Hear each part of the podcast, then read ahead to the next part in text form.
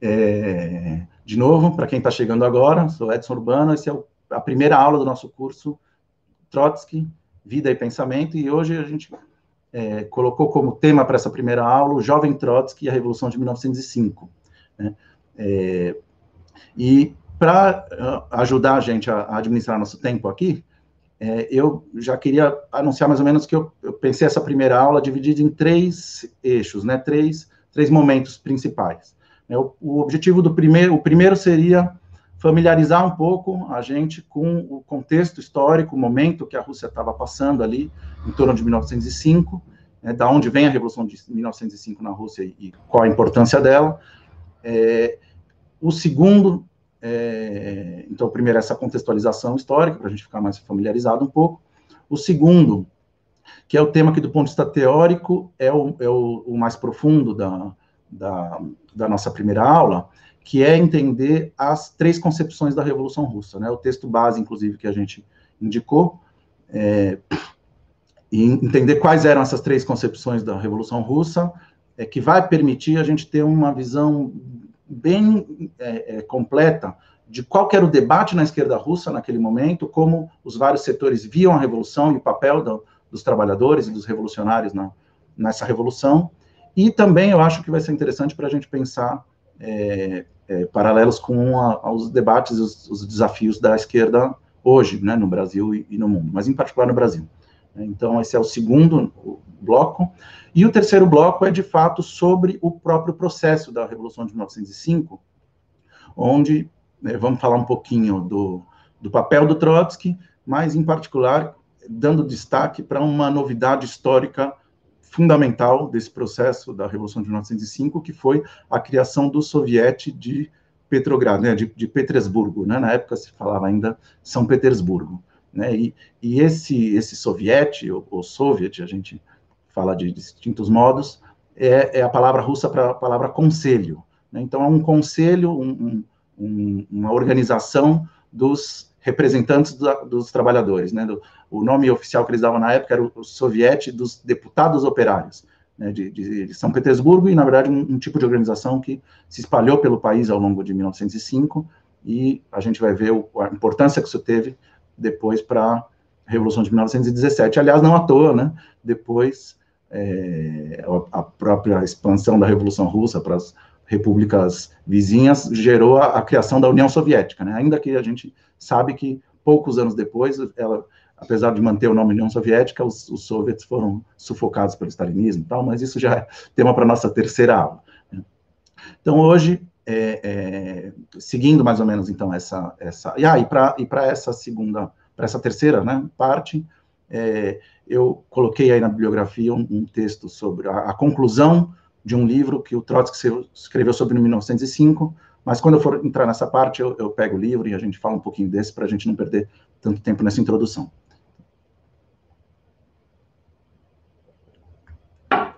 É, bom, então, é, indo diretamente, essa primeira parte da contextualização, eu tenho uma sorte aqui, porque eu acredito que muita, muita gente que está aqui no curso assistiu o, os cursos anteriores aqui no campus virtual do Esquerda Diário, né?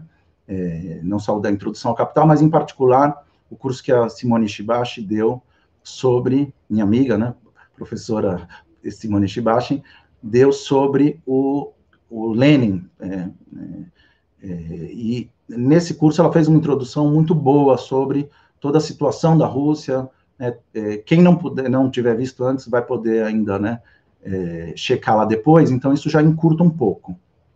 O que eu queria é, é focar desse período, dessa questão de contextualização, aproveitando então que, que a gente tem esse material recente aí e, e muito bom, é focar em, em, dois aspectos centrais que eu acho que é, dá para a gente é, pensar até conceitualmente, para localizar o, o, a discussão sobre 1905 e sobre como que estava a esquerda russa naquele momento.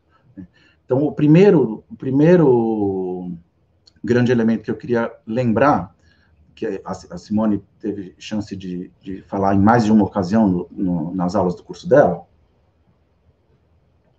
foi é, a questão do da, que o capitalismo como um todo, né, pensando o capitalismo em, em sentido mundial, estava no meio de uma transição muito importante, uma transição que nós marxistas chamamos a, a, a mudança de fase pra, do capitalismo para sua etapa imperialista. Né? Então, basicamente, significa que o capitalismo, é, a gente está falando de 1905, né? Muitas vezes eu vou estar tá me referindo ali, esse momento da virada do século XIX para o século XX, né? Aqueles primeiros anos em torno de 1900 e, em particular, 1905. E esse momento, essa, essa viragem, né? Essa, essa é uma, uma um momento de, de, transição muito importante, por quê? Porque o capitalismo, é, vocês, enfim, grande parte aqui deve ter estudado isso mais a fundo, mas o capitalismo, ele chegando a se espalhar pelo, pelo mundo todo, ele encontra limites e ele é, duas coisas basicamente acontecem. Uma é o nível de concentração do capital começa a chegar à formação de grandes monopólios. Então, em cada ramo, em cada setor, você tem enormes empresas que têm uma tendência a monopolizar o mercado, né, ou, ou, dividir entre poucas é, é, o mercado mundial, e é, você tem esse, essa, essa, esse encontro do, da, da, expansão do capitalismo, né, que começa ali num pedacinho da Europa, é, vai se encontrando, se chocando com relações sociais de distinto tipo no, no, nos vários países, nas várias regiões do globo, e chega a um limite onde dessa expansão. Né? Então, esses dois processos combinados, depois tem outras características, né, que o, o Lenin é, é o, o, principal sintetizador desse momento, mas é, o principal é que ali, esse momento é um momento em que é, começa a se desenhar um, a formação das, das, grandes potências imperialistas e começa a se desenhar o um mapa para uma conflagração em nível internacional que vai acontecer na década seguinte, né? Vai se iniciar, se iniciar em 1914 e, é, enfim, na, na, na, aula seguinte, que a gente vai pegar a Revolução de 1917, que se deu em meio em resposta à Primeira Guerra Mundial, a gente vai poder falar um pouco mais disso. Mas é interessante pensar essa, essa década anterior, dos 1900 e o ano de 1905, como parte do momento onde essas, essas contradições, esses, essas questões da, da época imperialista já começam a se mostrar, várias delas. E uma delas é, inclusive, envolvendo a Rússia, é a guerra russo-japonesa, que é uma guerra que começa em 1904, vai até 1905, e que já é uma guerra entre né, o, Japão, que vinha né, da, da, era Meiji, da, da, era Meiji, né, de, de rápida industrialização e transformação numa potência é, em ascensão, e que a Rússia e, e, o Japão fazem essa guerra pelo controle ali do, do extremo oriente é, russo, Manchúria, toda aquela região, Coreia, né, toda aquela região. Então, isso já é parte do, da coisa, e vai, quando a gente falar um pouco né, na terceira parte desse curso, dessa primeira aula do, da Revolução de 1905, a gente vai ver o quanto é, a guerra russo-japonesa também foi, teve uma relação com a Revolução de 1905 bastante semelhante à que vai ter a Primeira Guerra Mundial com a Revolução de, de 17. Agora, é, o segundo aspecto que eu queria pegar nessa contextualização muito breve é é, então, por um lado, é entender que estamos falando de uma Rússia no meio dessa transição do capitalismo, né, que as, as potências é, europeias já começam a virar grandes potências monopolistas, exportadoras de capital, etc.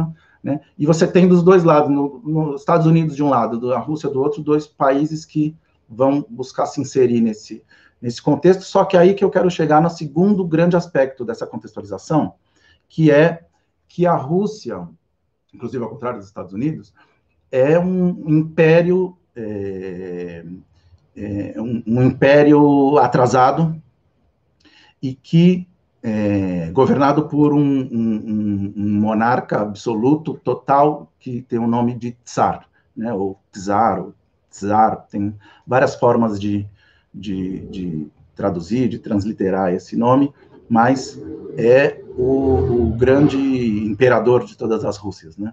Então, esse tsar, né, essa autocracia, é um regime que a Rússia, na verdade, vinha de poucas décadas de ter é, eliminado, ao menos formalmente, a, a, servidão, até 1860 ainda era um país onde existia servidão no sentido mais medieval mesmo do termo, e é, nessas décadas posteriores teve um, uma certa modernização, mas que mantinha uma, os camponeses numa, numa condição bastante semelhante ainda da servidão.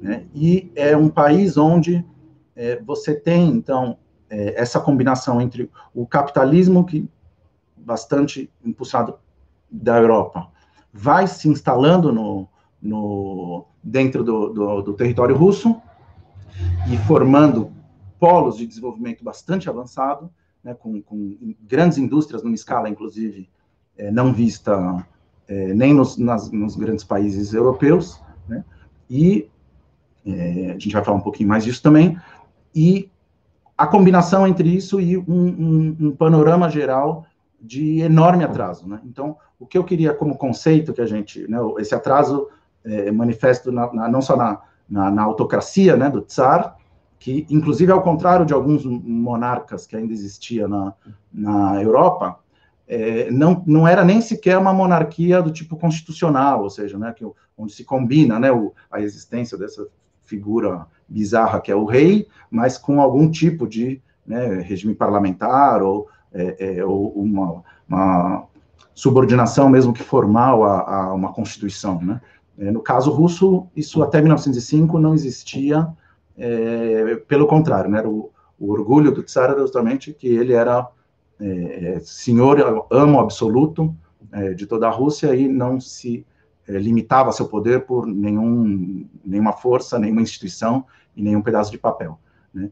Então, é, o que eu queria que a gente resgatasse desse, desse momento, para poder entrar diretamente já no, no debate do, da, das três concepções da Revolução Russa, é a ideia do anacronismo muito grande, então, desse regime social. É, você tem um, um inclusive, esse anacronismo, né, é, ao longo do, do século XIX, a gente lembra que o século XIX, né, se a gente pega desde o finalzinho do 18 ali, 1789, né, na, na França, a Grande Revolução Francesa, que é, é, na, pela primeira vez derrubou o absolutismo feudal né, na, na França e, e, instalou uma república, depois, enfim, teve todos os, os retrocessos, o Napoleão, etc., é, mas isso já, já escaparia do nosso curso aqui, mas é, o, o, importante é entender que já na onda expansiva pós-Revolução Francesa, lá no finalzinho do, um século antes, é, é, tem uma pressão muito grande para os países europeus é, adquirirem uma forma constitucional, ou, ou né, tem revoluções que buscam a república, a maioria é, derrotada, etc. Isso, isso a gente vai poder ver um pouquinho mais para frente. É, mas ao longo do século, é, esse século XIX, né, os 1800, é, essa, vamos dizer, essa foi mais ou menos a disputa que se deu bastante dentro do, do continente europeu. Né? É, de um lado, o capitalismo se desenvolvia e com ele, né, como bem ensinou Marx para a gente, né, com a, o desenvolvimento do capitalismo, o, a, surgia o, o, seu coveiro, né, o, o que está destinado a ser seu coveiro, que é a, a, classe trabalhadora, o proletariado moderno, né, e é, essa, esse desenvolvimento econômico capitalista vai se chocando e se combinando com esses regimes que são é, herança do, da, da, Idade Média, do, do, do feudalismo, né? É, e que em, em, determinados momentos gera processos revolucionários interessantes que a gente não vai poder abordar nesse curso, mas seguramente em outro momento no curso no, no, no campus virtual a gente vai poder ver alguns deles em, em detalhe. Acho que seria muito interessante. Né? Agora é, é, voltando então para a Rússia, que, por que, que eu estou falando tudo isso? Para dizer que, imaginemos então que transcorreram mais ou menos 100 anos depois da Revolução Francesa, em que o continente europeu passou por vários processos revolucionários que tentavam, de algum modo, é, reproduzir, é, às vezes de forma mais sincera, às vezes de forma mais farsesca, o que foi o, o papel histórico da Revolução Francesa. Né?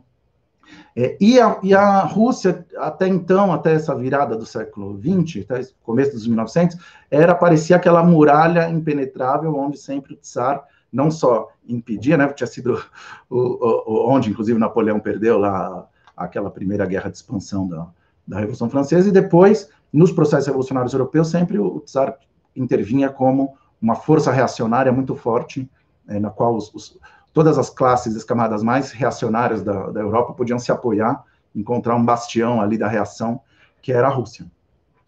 É, agora, o, o, interessante é o quê? Que a mudança, essa virada do século, é um momento justamente em que o, tem que tomar cuidado aqui com o tempo para não me empolgar muito na introdução, mas é, é, quanto mais a gente agarrar essa questão, mais fácil vai ser entender a, as três concepções. Então, só para concluir essa parte, o que, que eu diria?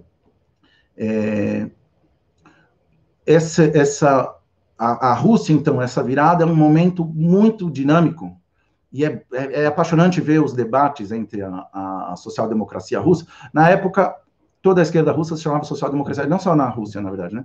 A esquerda é marxista, ou a esquerda em geral, é mais de inspiração mais ou menos marxista, todos se chamavam de social-democratas, né? Na, na, Alemanha, no, enfim, na, na, Europa toda e, no, e, no, e na Rússia também. Né?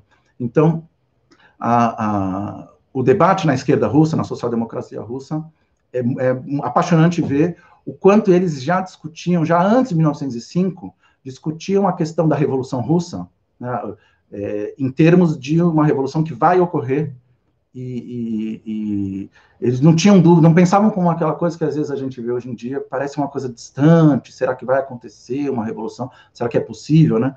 A gente que está vindo de, de, de, décadas em que o capitalismo se, se proclamava como é, fim da história e tudo mais, é, agora o, o panorama está começando a mudar, isso é maravilhoso, né? Mas é, a gente vem de uma época em que o capitalismo quase conseguiu afastar das massas a ideia de revolução, e mesmo na esquerda o, o ceticismo imperou muito, né?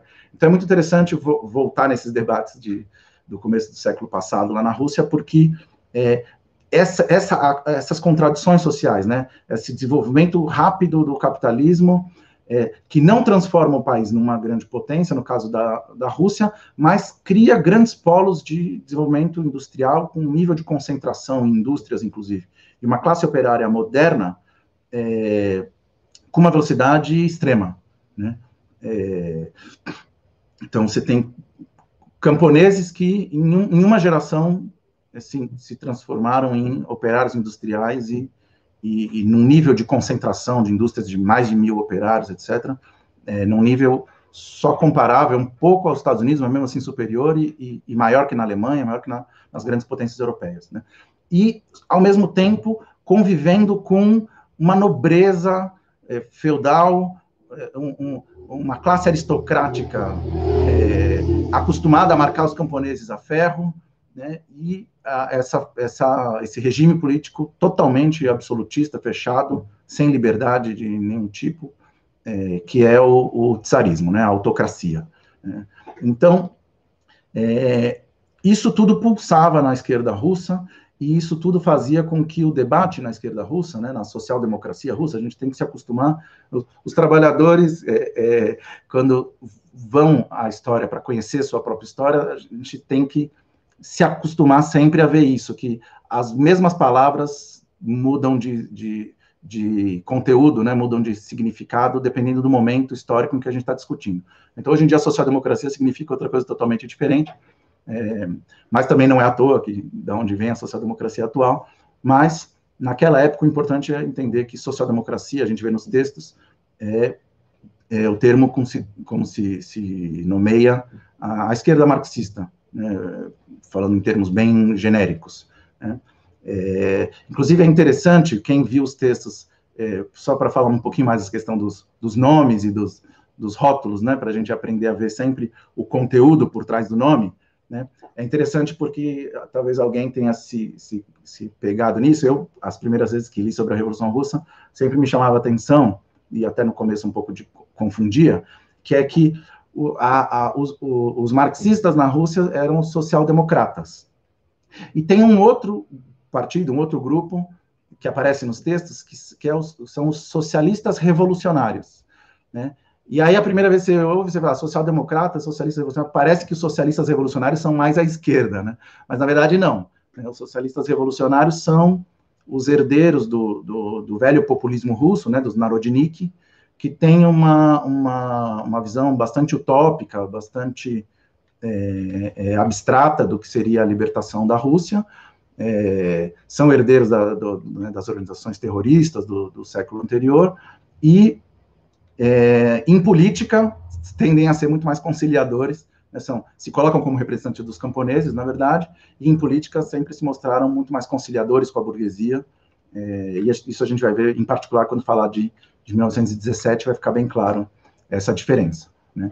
Agora, o, o, voltando então aos social-democratas, né, que é a, esquerda proletária, a esquerda que se considera representante da classe trabalhadora, né, se a gente pensar os, social, os socialistas revolucionários, ou, ou, às vezes a gente fala SRs, né, pra, até para ficar claro que, que, não é que são socialistas revolucionários, né, são, é um partido. Esses SRs são, se colocam como representantes do, dos camponeses, os social-democratas se colocam como os representantes é, da classe trabalhadora, né, não só do proletariado, industrial, mas do proletariado como um todo. Né? E por isso também a relação com, com a teoria marxista é evidente. Então, desculpa.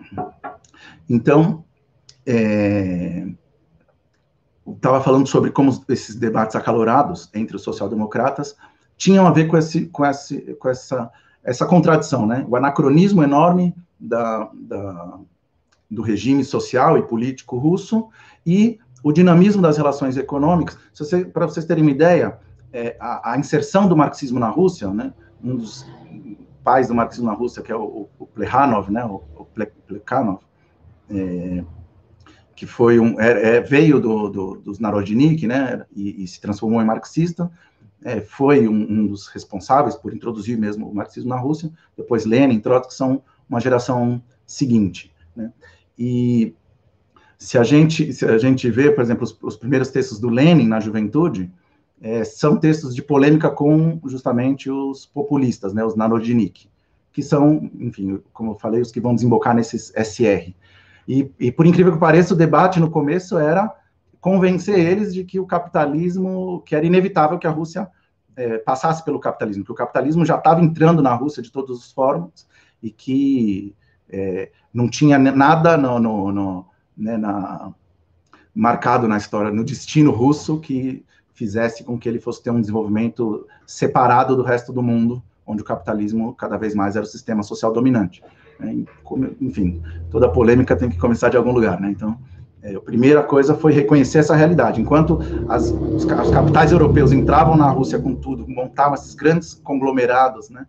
arrancavam os camponeses da terra e transformavam em proletários modernos, tinha gente na Rússia que ainda idealizava a aldeia russa, etc., achava que seria possível manter a Rússia imune ao capitalismo. É, infelizmente ou felizmente, isso era impossível e, e, o marxismo mostrou, os marxistas né, se mostraram totalmente corretos nisso.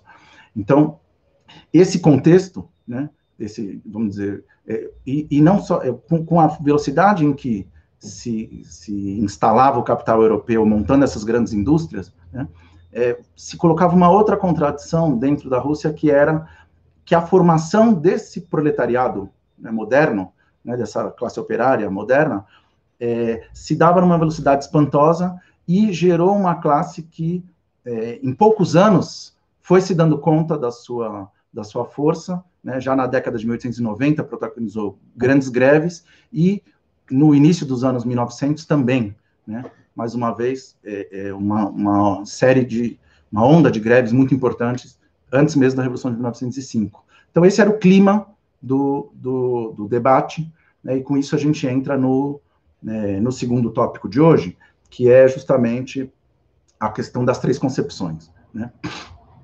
Então, as três concepções da Revolução Russa têm a ver com esse, com esse contexto. Né? Todos sabem que vai ter, que é inevitável ter uma revolução na Rússia. Teve a Revolução Francesa, teve as revoluções de 1848 na Europa, em particular, na Primavera dos Povos, e outras revoluções é, menos sincronizadas, vamos dizer, é, é, em vários países europeus, e é, todos sabiam que era uma questão, mais cedo ou mais tarde, aquele regime social russo não tinha como se manter. E aí o grande debate era esse, entre os, os marxistas, né, entre a social-democracia. E aí se formou, é, basicamente, três visões sobre como seria a Revolução Russa, né, que tem a ver com três formas de responder à contradição desse momento. Né? Então, a primeira delas, que é fácil da gente entender, é a dos mencheviques. Né? Então, brevemente, quem, quem é, viu os textos teve uma primeira aproximação, mas brevemente sobre os mencheviques, né, eles são o, o, setor, vamos dizer assim, ala direita dentro da social-democracia. Né? Então, é, dentro da esquerda russa, né, como em todos os países, né, como hoje no Brasil, em qualquer país do mundo, você tem dentro da esquerda é, divisões, né, divisões que se baseiam em diferenças de visão de mundo, de, de programa político, de estratégia. Né? É, e, na verdade, é interessante pensar os, os mencheviques, por quê? Porque os mencheviques, né, se a gente lembrar aquela, fase, aquela frase do, do Marx, né, daquele escrito maravilhoso de juventude dele, a ideologia alemã, Marx já ali dizia, né, em 1846, é, que as ideias dominantes de uma época são as ideias da classe dominante.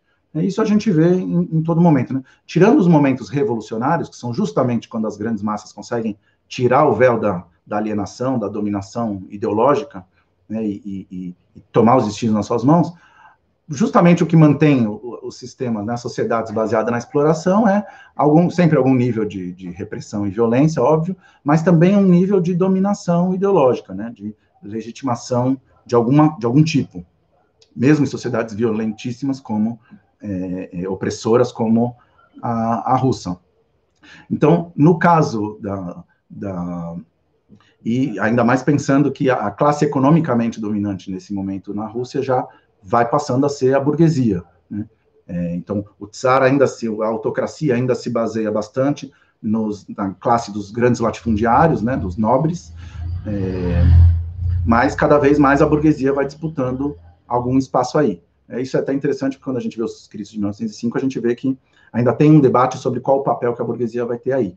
E essa que é a grande base do, do da visão menchevique. Né? Qual que é a visão menchevique? É a visão mais influenciada pela ideologia é, burguesa, né? pela, pela confiança no papel que a burguesia pode ter. Então, qual que é? É, é uma visão bem, é, se fosse em lógica, né, a gente chamaria o silogismo, né, aquele, é, como se as coisas fossem lineares. Então, ele pensa assim, é, a Rússia é um país atrasado, não teve uma revolução burguesa, no, no, no, como a exemplo da Revolução Francesa, né, uma revolução que trouxesse o sufrágio universal, a Constituição, né, o parlamento, né, as liberdades individuais é, é, e civis.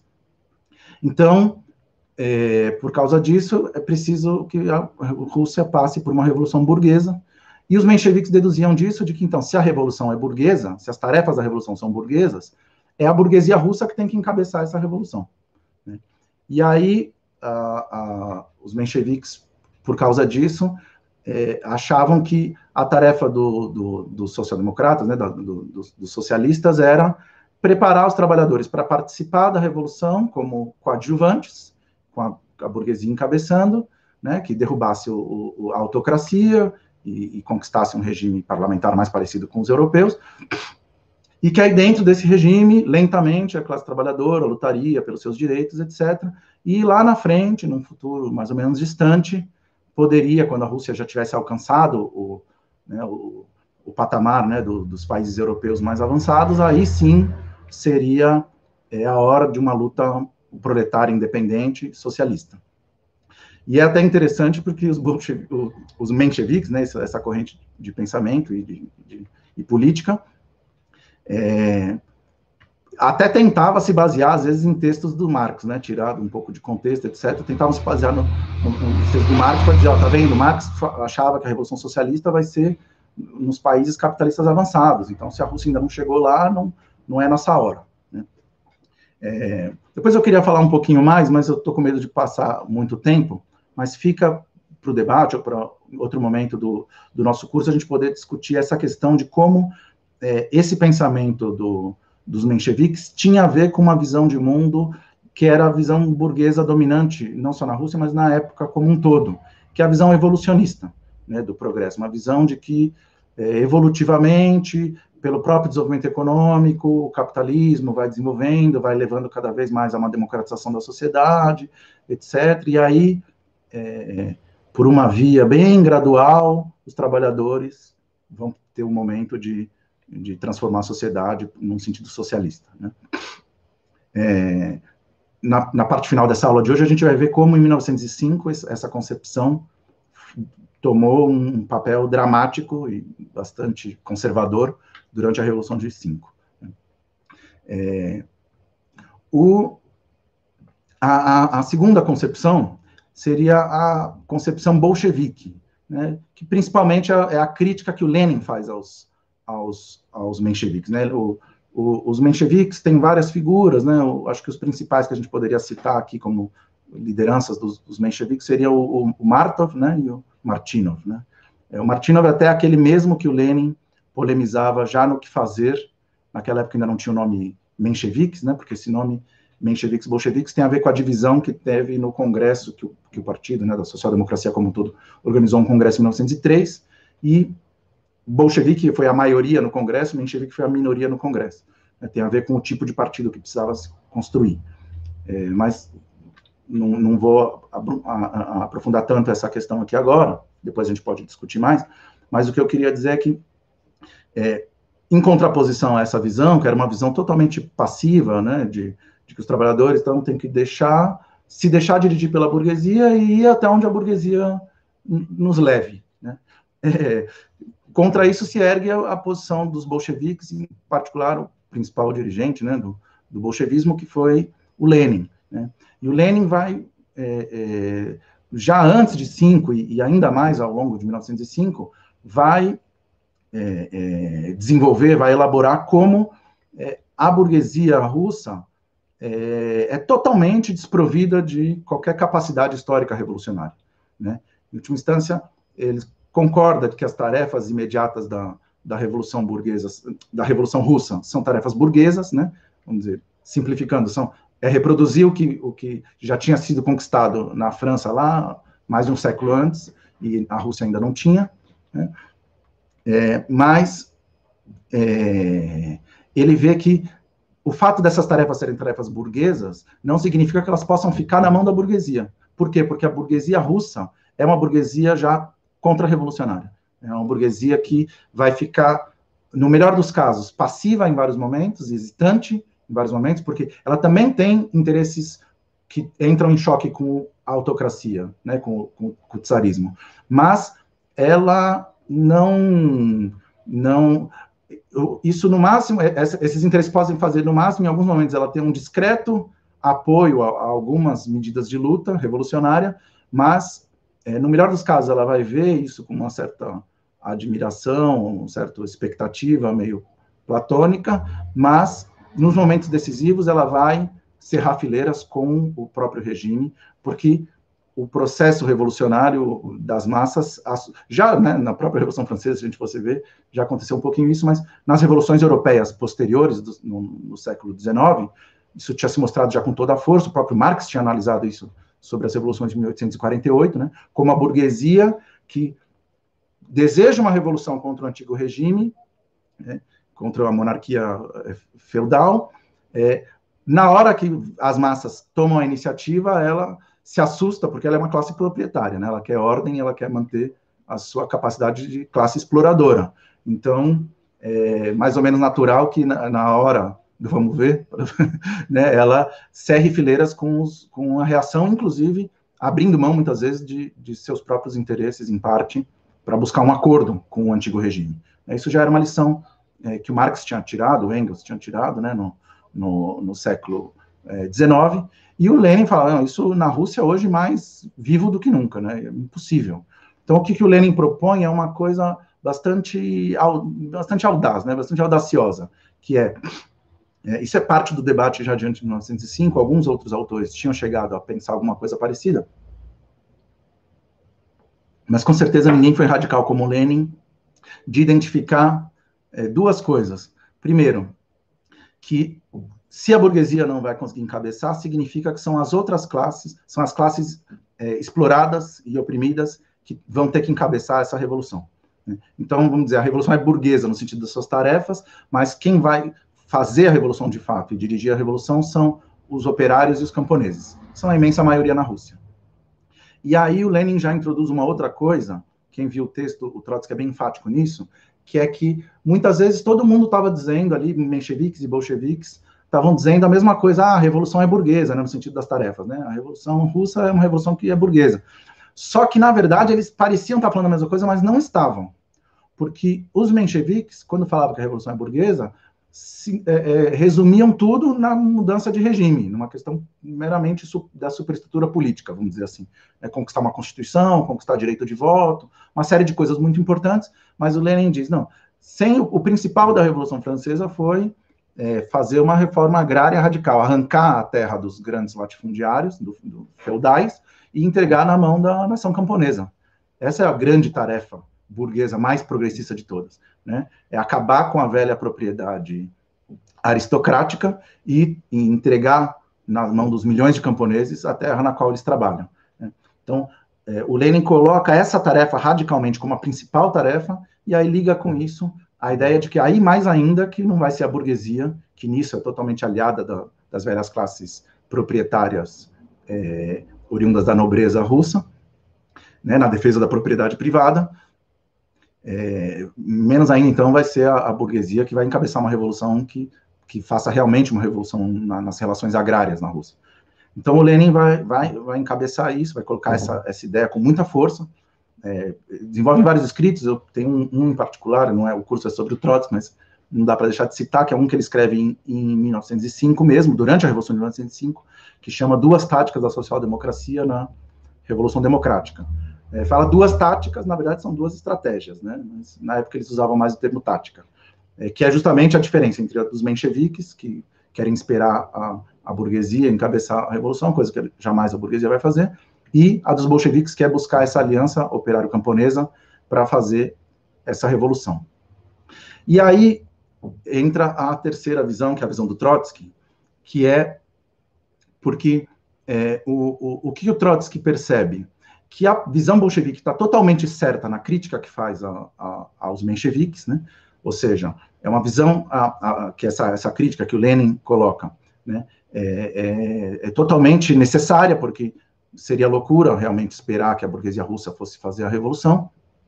E mais ainda, é, o Trotsky vai ver o, o, o, elemento que a gente poderia chamar de hegemonia proletária, né? hegemonia no sentido forte, no sentido positivo da palavra, que é a capacidade do proletariado, a, classe, a capacidade da classe trabalhadora de tomar nas suas mãos as tarefas do conjunto dos oprimidos. Né? Então, é, é, o, o Trotsky gosta muito dessa visão que o Lenin desenvolve, de que os trabalhadores vão se aliar aos camponeses, para inclusive tirar os camponeses da influência da burguesia, mostrar para os camponeses que apesar do, do, desejo de cada camponês individual se conseguir a sua pequena propriedade, isso não significa que o camponês seja aliado do burguês, que, que é a grande propriedade. Né? Nesse caso, a pequena propriedade é inimiga da grande propriedade, e isso é uma coisa que os trabalhadores urbanos e os operários agrícolas têm que mostrar para os seus aliados, né, para os seus companheiros camponeses. Né, que é preciso, então, romper com a burguesia e fazer uma aliança entre os explorados. Né?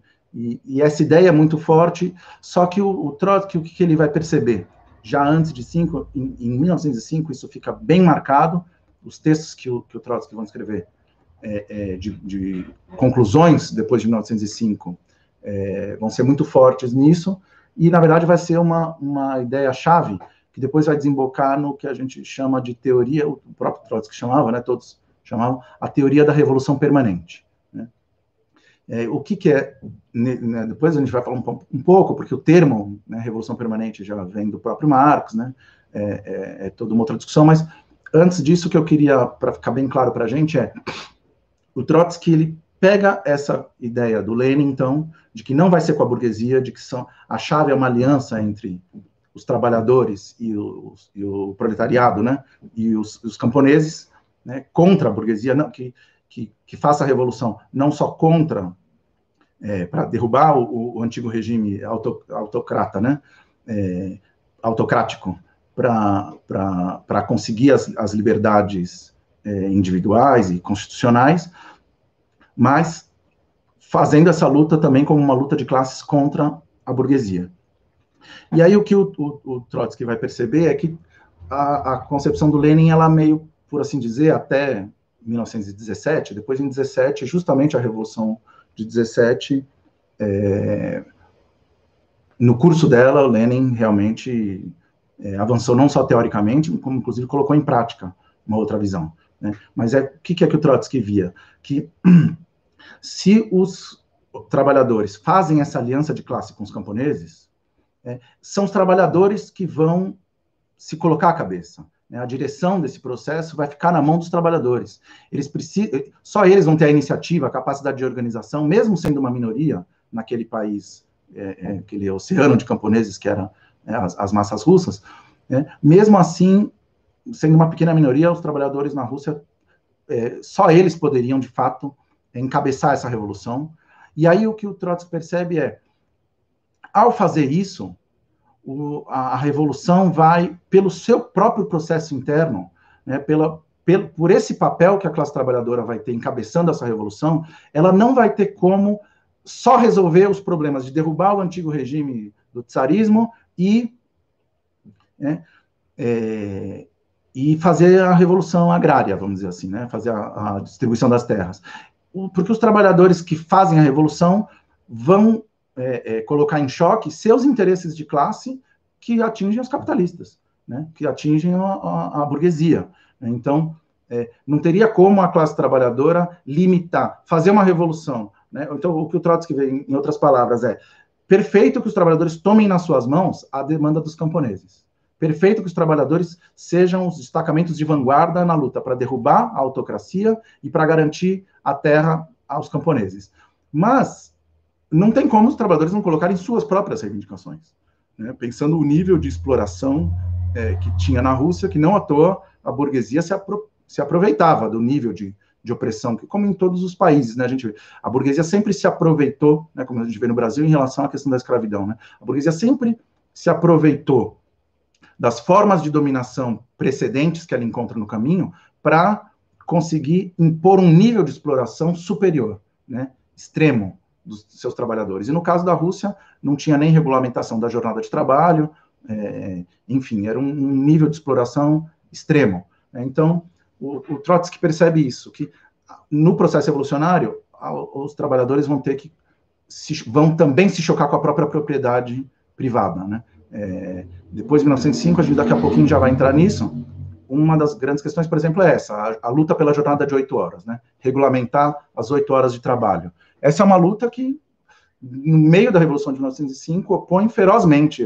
os trabalhadores aos, aos burgueses, né? Então, é, então, o que o Trotsky vê é que, ao fazer isso, né, ao colocar suas próprias bandeiras, são bandeiras, pela natureza de classe dos trabalhadores, seus interesses se chocam contra os interesses capitalistas.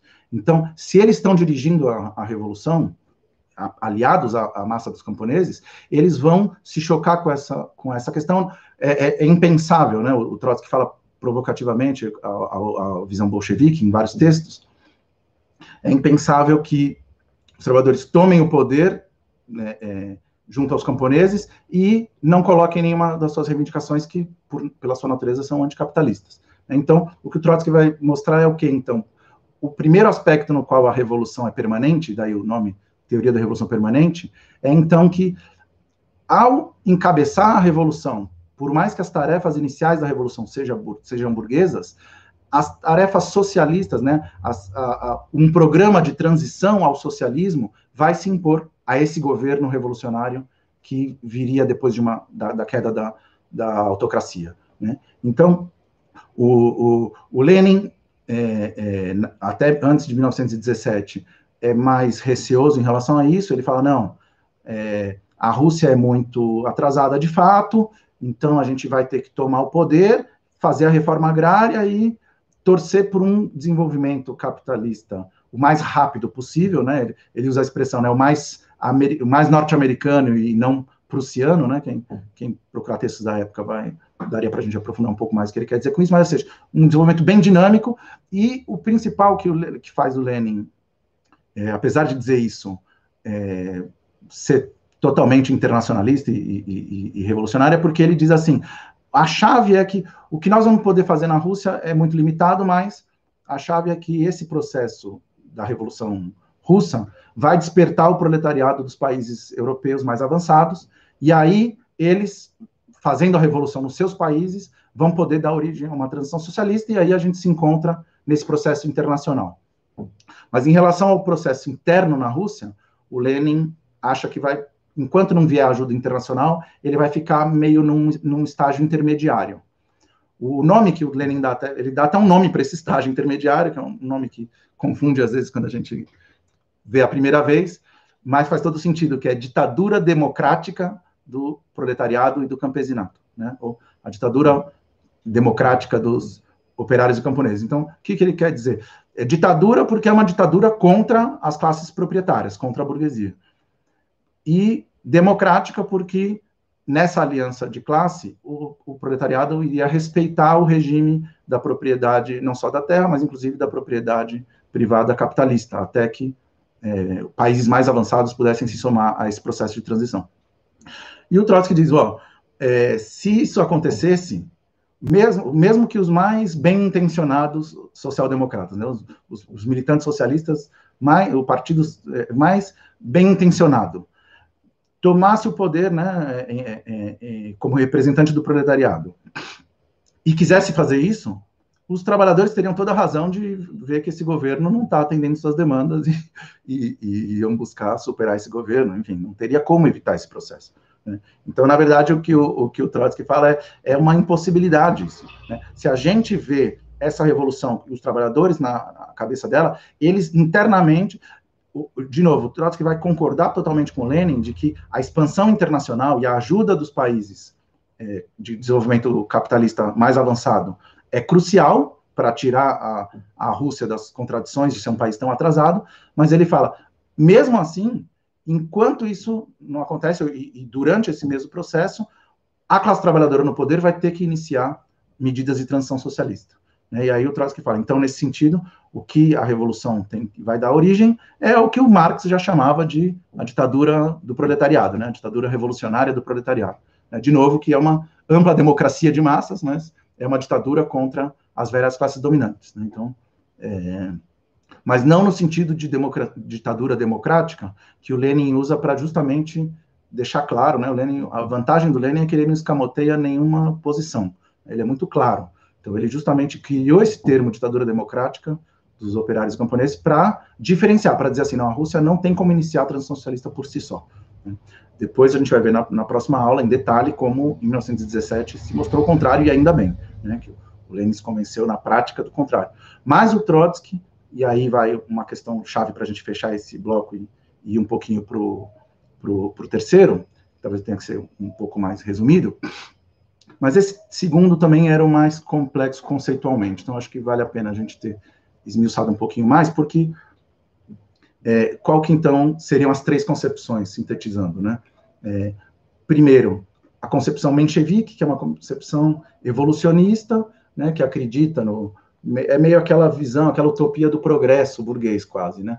Porque assim, não, o próprio processo econômico, a burguesia, a revolução é burguesa, então a própria burguesia vai encabeçar com as limites que ela tiver, mas ela vai, em algum momento, vai conseguir tomar é, é, o poder da autocracia com a ajuda dos trabalhadores, e aí os trabalhadores vão, dentro do regime burguês, conquistando lentamente suas, suas reivindicações, chegando meio como se fosse repetir a história dentro da Rússia, a história dos países europeus, né, como se a história se repetisse assim, né?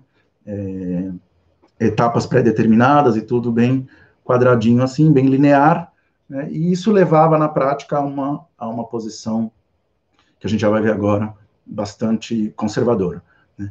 E a segunda visão, então, a do, a do Lenin dos bolcheviques, que é não, temos que ter uma aliança entre os, os operários e os camponeses para é, né, arrancando os camponeses da, da, influência da burguesia, mas para tomar o poder, né, de uma forma insurrecional, inclusive, deixar claro isso, ou seja, através de, dos métodos revolucionários de luta, e esse governo é, é provisório, né, esse, esse, governo que surgiria, né, esse governo revolucionário entre é, operários camponeses, seria uma ditadura democrática, que não avançaria além do, dos limites da propriedade capitalista, né, da propriedade privada dos meios de produção, garantiria só a, a extensão dessa propriedade na, no, no, campo, né, ou seja, a criação de milhões de novos pequenos proprietários, e com isso dinamizaria esse processo é, econômico russo, tanto do ponto de vista de criar um avanço mais rápido do fortalecimento do proletariado dentro da Rússia, mas também de, despertando a Revolução Internacional, poder, esperando essa ajuda para poder é, dar o passo seguinte. Né? Então, às vezes a gente fala um semi-etapismo, né? Se a visão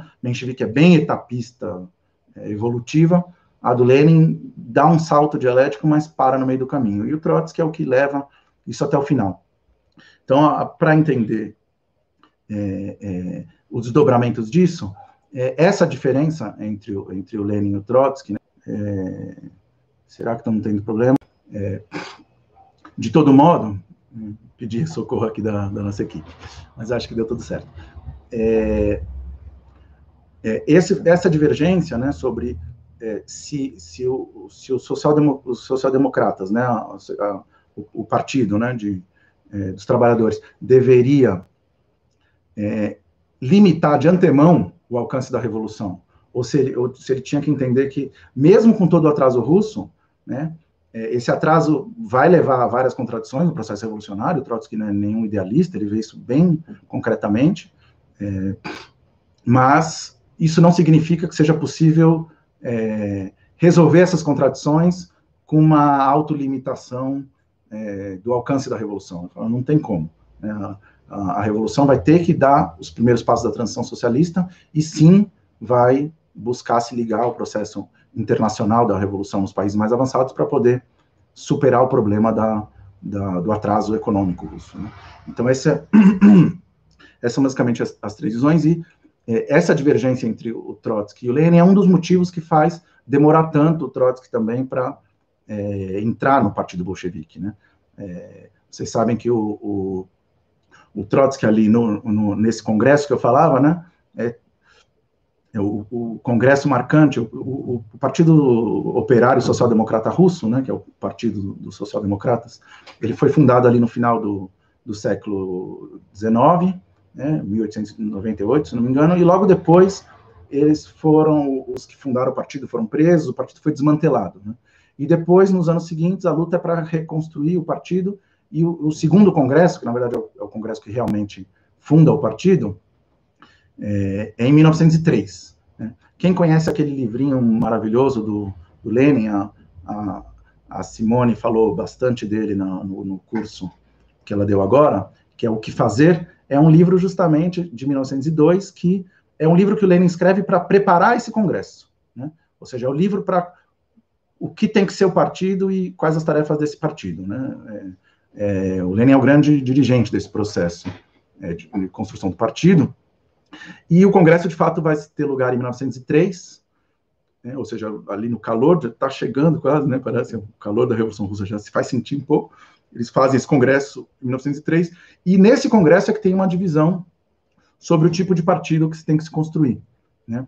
É, e uma ala, que acaba ficando como minoria, tem um livro maravilhoso sobre os congressos, que chama também do Lenin, que chama Um Passo à Frente, Dois Atrás, né, que é ele discutindo como foi um avanço, foi um passo à frente fazer o congresso do partido, mas o nível de, de concepções atrasadas que se mostrou no, no congresso e, e, a cisão, né, a divisão que teve no partido, entre maioria e minoria, bolcheviques e mencheviques, é, seriam os dois passos atrás, né?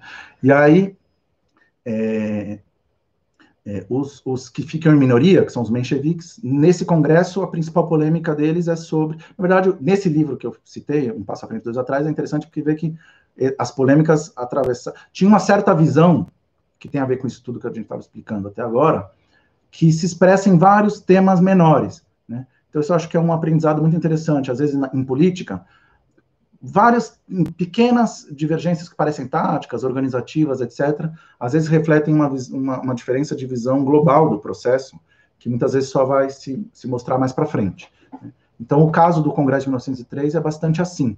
Né? Começa com uma definição que basicamente é qual é o nível de centralização e de, né, é, é de delimitação que o partido tem que ter. E os mencheviques têm uma visão de um partido mais frouxo, um partido mais aberto, que qualquer um que, que se considerar do partido é militante, não tem uma estrutura mesmo bem montada. Né? E o Lenin vai contra essa visão. Né? E, e, muito do debate do Congresso tem a ver com isso. Mas, na verdade, se a gente vê depois, tem a ver com essa visão sobre qual é o papel que os trabalhadores têm que cumprir, e por isso o partido de vanguarda dos trabalhadores, né, o partido que representa a linha de frente dos trabalhadores, que agrupa a linha de frente dos trabalhadores, que papel ele vai ter que ter na revolução? Se é um papel de só acompanhar, de ver, deixar a burguesia fazer o trabalho dela, etc., faz sentido que seja um partido mais frouxo mesmo, sem muita delimitação. Né? Mais ou menos como hoje em dia, né? Os, aqueles que acham que a tarefa dos trabalhadores é, no máximo, é, ter algumas melhoras mais democráticas ou algumas melhoras mais sociais dentro do regime burguês e não ver a ruptura revolucionária com, com o capitalismo, tendem a buscar partidos mais frouxos ou, ou partidos bem burocráticos, onde as, as, massas não têm nenhum papel ativo chave, né, e, e, e justamente são os revolucionários que veem o papel histórico que a classe trabalhadora tem para superar o capitalismo, são os que vão é, são os que vão é, defender um, uma estrutura de partido diferente. Né? É, é, uma estrutura de partido mais delimitada, um, enfim, um partido de quadros, um partido centralizado, né, com centralismo democrático, etc. E aí, é, é, nessa primeira é, polêmica, o Trotsky tinha sido aliado do Lenin já, já em, em várias discussões anteriores, na, na, na, preparação do Congresso, etc. Mas no curso do Congresso, quando tem a divisão, ele acha que o Lenin foi muito, exagerou muito na, na em levar a, a, discussão até a ruptura, etc. E fica é, com o lado da minoria. E depois ele não concorda nem com a visão menchevique, nem com a visão bolchevique. Então ele fica como um, um cara meio independente é, que não impediu ele de cumprir um papel fundamental na Revolução de 1905, que é o que eu vou entrar agora, e é, mas é, ele vai ficar meio sobrevoando entre as duas tendências, é, com uma visão de que as duas tendências, no final das contas, vão acabar na hora da Revolução, a classe trabalhadora, justamente porque ele é o que mais confia no papel é, que a, que a, classe trabalhadora vai ter, independente na Revolução e dirigente na Revolução, ele acha que, inclusive, essa polêmica vai se dirimir pelo próprio processo e é, eu às vezes gosto de brincar que é mais ou menos aquela visão que a gente encontra em muitos ativistas ou, ou muitos trabalhadores que começaram a despertar para a vida política, que é aquela visão de que ah, a esquerda debate muito, briga muito entre si, e na verdade, na hora da revolução vai estar todo mundo junto, então para que tanta polêmica? É, Estou forçando um pouquinho, porque o Trotsky também gostava de polêmica, né? Mas ele, em última instância, achava que apesar de todas as discussões, na hora é, é, do processo revolucionário seria possível reunificar todos. Né? Então, a grande bandeira que Trotsky vai ficar até 1917 é tentando buscar, quase um pouco antes de 1917, é tentando buscar uma reunificação do partido, às vezes forçando um pouco a barra para isso, e o, e o, Lenin vê claramente que isso vai ser impossível, porque a, a visão dos mencheviques expressa a pressão ideológica e política da burguesia dentro da esquerda. Né? Então ele percebe claramente o Lenin que isso, que quanto mais o processo revolucionário se aprofundar, quanto mais revolucionária for a situação, mais essa diferença vai, vai aumentar, não vai diminuir. Né? É, e isso foi uma grande coisa que se, se, mostrou em 17, a gente vai poder falar isso na próxima aula, né, para entender por que, que o Lenin e o Trotsky vão poder confluir lá em 1917. Mas agora, é, é, pedir um pouquinho só mais de, de paciência de vocês para passar um pouco mais rápido sobre o terceiro bloco, acabei me estendendo um pouco no segundo, para a gente poder fazer já as perguntas, né? É, então, é, o que, que eu queria falar sobre é, é a Revolução de 1905? Tentar ser o mais sintético possível, esperava ter um pouquinho mais de tempo para poder falar disso, mas é, o que, que acontece? É, 1905, então, Está todo esse debate sobre o tipo de partido, o tipo de revolução, quais as tarefas, como vai ser.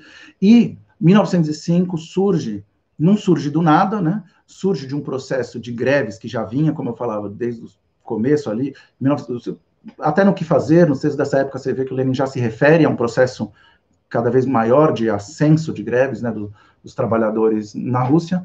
E é, 1905 tem como preâmbulo dele é, esse processo em geral, né, as, as, inquietações, os levantamentos de camponeses que já vinham também, é, hora mais, hora menos, mas é, desde o do período do, do, do, final da servidão, na verdade, e, e, nesses anos anteriores, com bastante força, e o que precipitou foi que, em 1904, o, o, a Rússia entra nessa guerra com o Japão, e apesar de ser o grande império russo, aquele aquela porção enorme do mapa, e uma população, inclusive, bem maior, é, a Rússia vai é, perdendo batalha atrás de batalha na guerra russo-japonesa, enfim, isso leva a uma, a uma é, um nível de insatisfação em todas as classes russas. É muito interessante porque a, a guerra russo-japonesa começa em 1904 e o ano de 1904 é um ano que mostra essa inquietação e essa passagem à oposição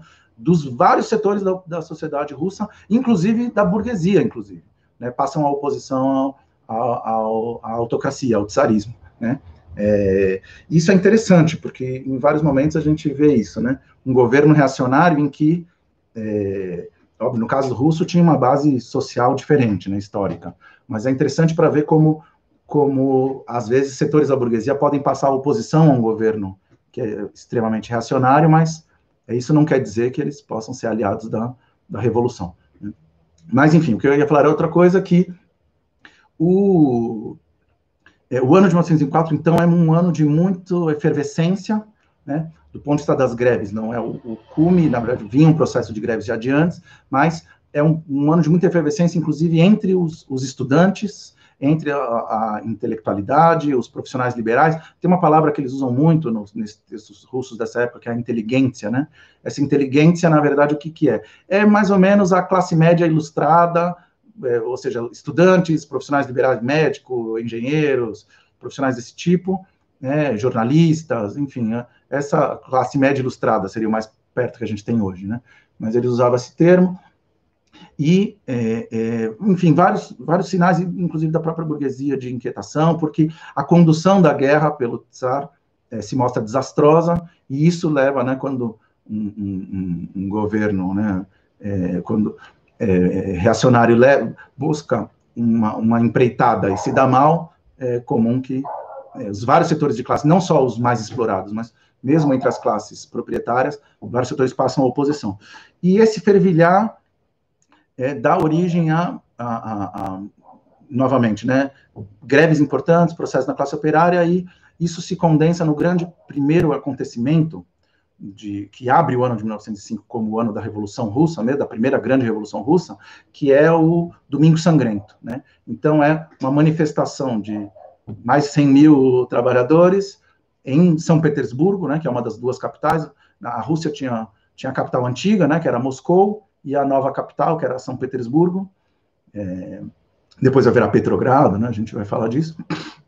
É, e que é, a, inclusive, a mais moderna, né, mais, mais próxima, inclusive, da Europa, e essa, essa, e esses trabalhadores vão fazer uma manifestação pacífica, né, é, inclusive dirigido por um padre, o padre Gapon, vão ao, ao palácio do czar, querer falar com o czar e mandar uma, uma, uma, uma petição, né, uma série de, de reivindicações, mas vão lá com seus vestidos, com suas roupas melhores de domingo, inclusive é no, no domingo mesmo, e é, aquela massa de homens, mulheres, famílias é recebida pelo czar com metralhadoras, né? Então, é, o, o, czarismo era a arrogância, né, da, da, dessas, das classes dominantes era bem personificada ali, só o, a ousadia de querer encontrar o czar na hora que eles quisessem e, e, levar suas reivindicações, mesmo que de forma pacífica, era visto como uma coisa inaceitável e ele manda as tropas dispararem e isso leva a um, uma jornada sangrenta total é, e gera uma revolta muito grande que se espalha pela Rússia toda. Né? Então esse é o início um pouco do, da Revolução Russa de 1905 e depois a gente tem, é, pelo tempo vou, vou ter que ser mais rápido nisso, qualquer coisa depois nas perguntas a gente aprofunda um pouco mais o processo e, e, de repente até um pouquinho da próxima aula, não sei. Vejamos. Mas é, a, a, chave, vou, vou, fazer um pouquinho então o que o Trotsky faz no livro. É, aliás, eu queria mostrar para vocês. Né? Sobre 1905, nós temos esse livro muito bom. É um livro antigo, é, da, dessa coleção Bases, não sei quem já conhece, tem vários livros deles aqui, é, a Revolução de Cinco, inclusive esse é um livro, é uma foto do Soviet de Petersburgo, tá? tá? O Trotsky aqui bem no meio com uma pastinha, tá? É bem interessante. Tem só uma uma companheira mulher aqui no fundo, mas muito interessante essa foto aqui de 1905. É, e esse livro tem no final vários dos debates que tem a ver com as três concepções da Revolução Russa que eu estava falando antes, e é, o livro é sobre, é uma narração é, eletrizante sobre 1905, tem nas melhores bibliotecas e em alguns sebos é possível ainda encontrar. Quem sabe mais para frente a gente aí da Iskra é, consegue publicar. É, mas esse, esse, esse livro é um livro muito bom. E ele, nesse livro, o, o, é um livro que ele escreveu logo depois do processo, né? E o Trotsky, então, ele vai mostrar esse processo, né? O, o, vou até mostrar um outro. Esse aqui é, é para quem lê em espanhol, é muito bom também, 1905, Trotsky e outros autores. É um livro do nosso do, do CEIP, do IPS, lá da Argentina, né? É, e que tem to, tudo que tem nesse aqui, e tem mais alguns artigos de outros autores que mostram a repercussão internacional, tem outros autores russos também falando sobre processos menos conhecidos, né? Lá o, o encoraçado Potemkin, o, as greves na, no meio da, da, da, da, Rússia, enfim, vários, vários outros processos interessantes.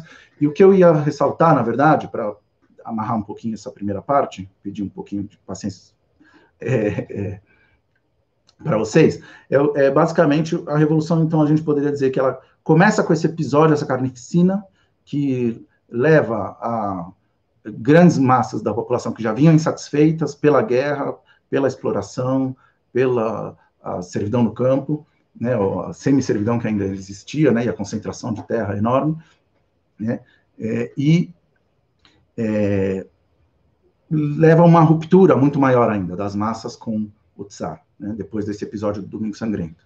E é, o processo de organização é, é, dos trabalhadores, né, dos camponeses e na base das, das Forças Armadas começa e tem vários episódios muito interessantes. Eu queria ressaltar para vocês basicamente só é, é, inclusive, eu mostrei esse livro não à toa, um dos, dos artigos muito interessantes de um, de um, outro revolucionário chamado Rakovsky, é, que fala sobre o processo do encoraçado Potemkin, que é muito legal. O, engraçado, o encoraçado Potemkin, né, como várias palavras, né? Eu aprendi uma vez que em russo é Pachonkin, né, mas é, para a gente ficou Potemkin porque justamente é bom, porque mostra que ficou famoso na época, né? Escrito parece Potemkin. É, e, e esse essa revolta no encoraçado, que tá, tem filme, tem várias coisas, é, é, mostra lá, né, quem já viu o filme, mostra o, a, a, revolta, porque tem o contexto da revolução acontecendo, e os, os marinheiros se revoltando porque servem carne podre para eles, né, é, comida podre, e, e, isso leva a um motim, etc. Esse, esse livro mostra, entre outras coisas, como já existia um processo é, de organização revolucionária na base né, da Marinha, e, na verdade, inclusive, com um, com um plano de um levantamento para derrubar a autocracia, como parte de um processo revolucionário, e que, na verdade, até esse, esse processo de, esse motim que teve, o, o, o Potemkin, né, não era o principal bastião revolucionário, né, é, mas, e, esse processo, inclusive, na verdade, acabou explodindo, porque o, o clima de, de, de descontentamento e de organização acabou se, se se encontrando com uma medida tão reacionária, né, com um desprezo tão grande dos, dos oficiais em relação à tripulação, que, que aquilo explodiu antes da hora e, na verdade, acabou até atrapalhando um, um pouco os planos revolucionários. Eu acho bem interessante para a gente pensar a relação entre organização e, e, espontaneidade na hora dos processos revolucionários, né? Obviamente, nunca dá para os planos serem totalmente seguidos, isso tem seus lados complicados e tem, também tem seus lados bons, né? É, mas, enfim, é um processo, então, que começa é, é, já em janeiro, né, 9 de janeiro, é, se, se, expande, tem uma, uma, uma, greve importante logo depois, é, em fevereiro e, e, tal. Em junho, é, uma, é, o motim, né, a, motim, um levantamento insurrecional no, no, no Potemkin e, a, e, a, e, e, vários processos na, na, na principalmente na Marinha.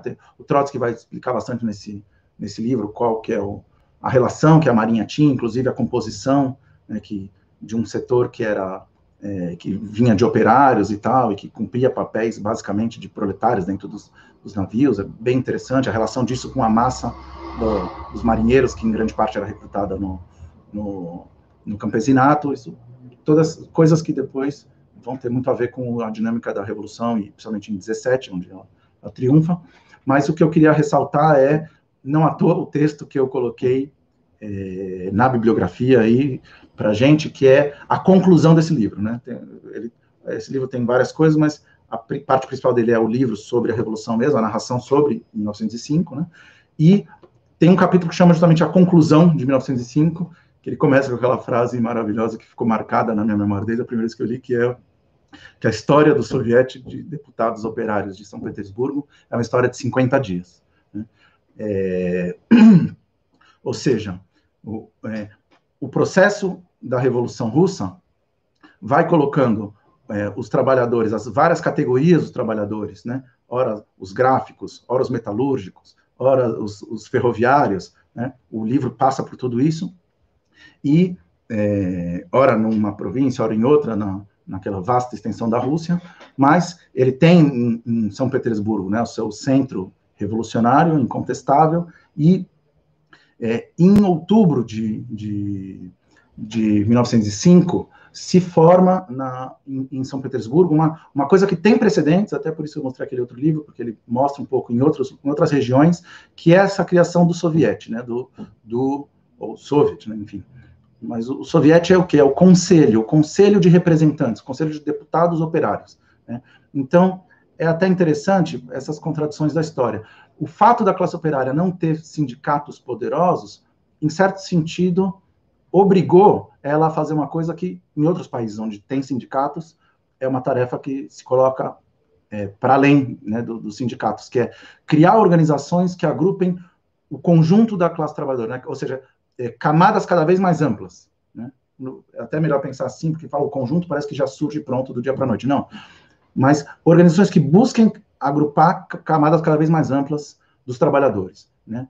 É, tem precedentes lá na região dos Urais, ali no meio da Rússia, na, na região da Ucrânia, na região do, do sul da, da Rússia, mas é, ao longo de 1905, né, de, de, de sovietes desse tipo, e em outubro, na capital, surge a mais poderosa de todas, que é esse, o, esse conselho de esse conselho operário, né, esse soviete de São Petersburgo, que é, se forma em outubro é, como parte de um movimento, inclusive, grevista, que, que se espalha na, é, em, Petr em Petersburgo, Moscou, vários lugares do país, e que é, co, é, é, se, se coloca a tarefa de fazer, de organizar a greve, organizar as várias camadas dos trabalhadores para colocar um objetivo político claro na greve, né? Ou seja, transformar todas aquelas greves que foram pipocando ao longo do ano num único processo de greve geral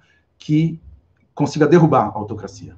Né? Então, essa é, o, é, a, é, a, é bandeira do, de, de, São Petersburgo, do, do, do Soviet, e quando o, o, e, e o processo é tão intenso que é, no começo, né, a, a, as tropas tsaristas que estavam é, é, respondendo a todos os, os, os, os, os, impulsos da revolução com repressão cada vez maior, né, com assassinatos de milhares e milhares, prisões e tudo, é, frente à força do, do, dessa greve em outubro de 1905 e a criação do Soviet, precisam é, o, o, tsarismo dá o primeiro sinal de capitulação.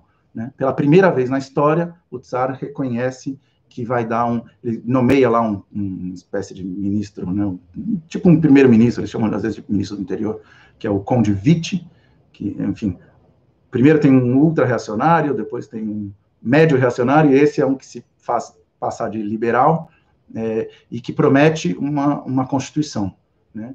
Em, em outubro, para com isso acabar com a greve, etc, etc. E o mais revolucionário é que os trabalhadores veem isso e dizem, vamos continuar. Né? É, a, a, greve, inclusive, eles vão percebendo que a, a, o próprio processo de greve é uma arma muito poderosa de luta dos trabalhadores, mas tem seu limite, então é, a greve vai retrocedendo, mas a organização do soviete não retrocede, permanece e continua discutindo como continuar até derrubar totalmente a autocracia. Né? E esse é o momento em que, na Europa, em todos os lugares, vem que a Revolução Russa realmente ultrapassou um limite enorme. Né? É, que é, é, E aí tem um, um, um, historiador alemão da época, né, um, enfim, um socialista alemão, mas que era historiador no partido, que é o Franz Mehring. Alguns aqui devem conhecer, ele é autor de uma das melhores biografias que tem sobre o Marx, e ele foi um, ele acompanhou a Rosa Luxemburgo, apesar de ter aderido ao socialismo já maduro, com mais de 40 anos, ele acompanhou a, a, a, a Rosa Luxemburgo, né, que era a ala esquerda revolucionária da, da social-democracia alemã, em todas as batalhas dela, inclusive na última de construção do, do Partido Comunista Alemão, né, a partir da Liga Espartaquista. É, e esse Franz Mehring escreve depois, em 1905, justamente nesse momento, né, depois que os trabalhadores veem que o, que o Czar acenou ali com uma constituição, né, o, o Trotsky também tem um, um discurso que ele, que ele fez no, no, no soviético, aliás, eu esqueci de, de falar o principal, né, não, não é o principal, mas é uma coisa importante. O Trotsky, em 1905, é um jovem de 25 anos, mais ou menos, é, ele é, se lança no dia seguinte que é criado o Soviet em, em, em Petersburgo, ele se, se muda para lá e se transforma na principal porta-voz e, e, liderança do, do Soviet. Inclusive, é, tinha um outro cara que era um, uma figura é, é, sem tanta expressão, mas que tinha sido eleito como presidente é, é, do Soviet justamente por ser uma pessoa meio que distante entre as frações do partido, que transitava ali, e quando esse cara, inclusive, é preso no, no, no final de, de, novembro de 1905, o, o, o, Trotsky é eleito, inclusive, para a presidência do, do, do né, porque ele realmente se colocou, se fundiu com a, com a, com a, com a experiência do soviético, e ele viu como, naquela forma de organização do, dos trabalhadores, era uma forma de organização extremamente poderosa, porque justamente ela superava todo tipo de barreira entre as várias camadas do proletariado, agrupava todo o proletariado para a luta comum e com isso colocava a classe trabalhadora com uma força é, necessária para poder tomar na sua mão as bandeiras do, do, do, de todos os setores explorados, né, dos camponeses em particular, e ele viu uma coisa essencial que é que nessa organização dos trabalhadores para a luta tem a ver o, o especial que os que o Soviet tem tem a ver com o especial que a, a, a particularidade que a classe trabalhadora tem na nossa sociedade. Né? Isso é muito atual até hoje, que é que ela que faz funcionar tudo, ela que produz, circula, distribui, faz a sociedade funcionar de conjunto. Então, ao lutar, ao se organizar para lutar, ao paralisar a produção e discutir é, o que deve ser feito, o que não deve ser feito, ela é, não só tem a, a chave para o mecanismo de parar a produção, mas ela tem a chave para o mecanismo de como reformular totalmente a forma como a sociedade se organiza. Né? Isso começa de uma forma muito prática, como, por exemplo, quando os, os ferroviários param em greve, mas eles podem decidir que determinado trem com determinada função que é revolucionária deve seguir.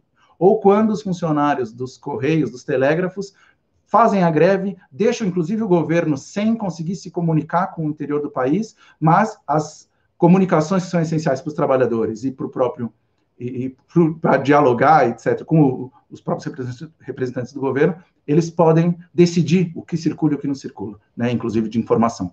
Então, acho que esse esse esse aspecto é, é, crucial porque ele vai ser o primeiro a ver isso. Fala assim, aqui está não só a forma mais potente de organização para a luta, mas o embrião da da sociedade é, de transição. É o, embrião do poder proletário, né? o embrião do tipo de Estado que os trabalhadores têm que, têm que construir. Ele vai ver que essa estrutura soviética é um passo além, no, no mesmo sentido que foi a, a, Comuna de Paris, que o Marx tinha analisado, mas que tinha sido massacrada antes de, de conseguir desenvolver positivamente seus, suas capacidades de reorganização social, é ele vê que o, o soviético é essa estrutura e a estrutura de tipo soviética vai se espalhar, inevitavelmente, é, nas próxim, na próxima Revolução Russa. Ele, ele, ele fala isso claramente já em 1905, depois que a Revolução é derrotada, né, só para concluir rapidinho a, a narração. Né, é, é, a história do, do, do soviético é a história de 50 dias, porque é, a Revolução tem um auge com a formação do, do soviético em outubro, em novembro tem greves, tem, tem, uma, tem uma greve profundíssima em outubro, que é essa que eu contei, em novembro tem uma outra greve que é maravilhosa, porque é contra a, a o, o, tsarismo é, é, decreta é, a, a, a, lei marcial, né, a pena de morte para os marinheiros que estão insubordinados em, em Kronstadt, né, na, ali na, na, na, Polônia, e o, o, os, os, trabalhadores de Petersburgo fazem uma greve fortíssima contra isso e conseguem vencer, inclusive, é, isso em novembro, e depois, enfim, muito rápido, porque senão eu vou estourar todo o tempo aqui, é, o, o, a Revolução colocou o czarismo contra as cordas, deixou claro o papel revolucionário que os trabalhadores poderiam ter, mas não tinha ainda né, a, a, maturidade, a consciência política necessária e a capacidade de trazer para o seu lado, em grande massa, a base das, do, do, exército, da marinha e, e, e, a base camponesa do país, e o czar ainda conseguiu é, afogar em sangue é, é, é novamente, e, e, em dezembro de, de 1905, ele prende toda a, a toda a representação do, do, do Soviet, o, o, episódio, inclusive, é interessante, porque mostra a autoridade que o Soviet tinha mesmo na hora da, da sua prisão, mas isso não vai dar tempo da gente falar muito hoje, mas é, fica é, aqui para a gente é, ver o, o, papel enorme que o Trotsky teve nesse, nesse processo, ele é preso junto com todos, né, é na, depois na, na, na cadeia que ele começa a, a, elaborar até esse livro e vários outros, e vai mais uma vez para o exílio, né. É, então, enfim, é, vou parar um pouquinho por aqui para falar um pouco das, das para ver as perguntas e tal, porque senão eu falo aqui indefinidamente. Tinha me pedido para falar cerca de uma hora, acho que eu já ultrapassei um pouquinho isso. Né? Então, é, vamos ver aqui como é que a gente faz essa, essa próxima parte aqui. Ó, tem uma pergunta aqui que é para aprofundar um pouco mais a concepção da revolução permanente do Trotsky. É, sim, com certeza. É, é, então, é, a teoria da revolução permanente do Trotsky, a gente seguramente vai entrar nela, porque é até interessante, né?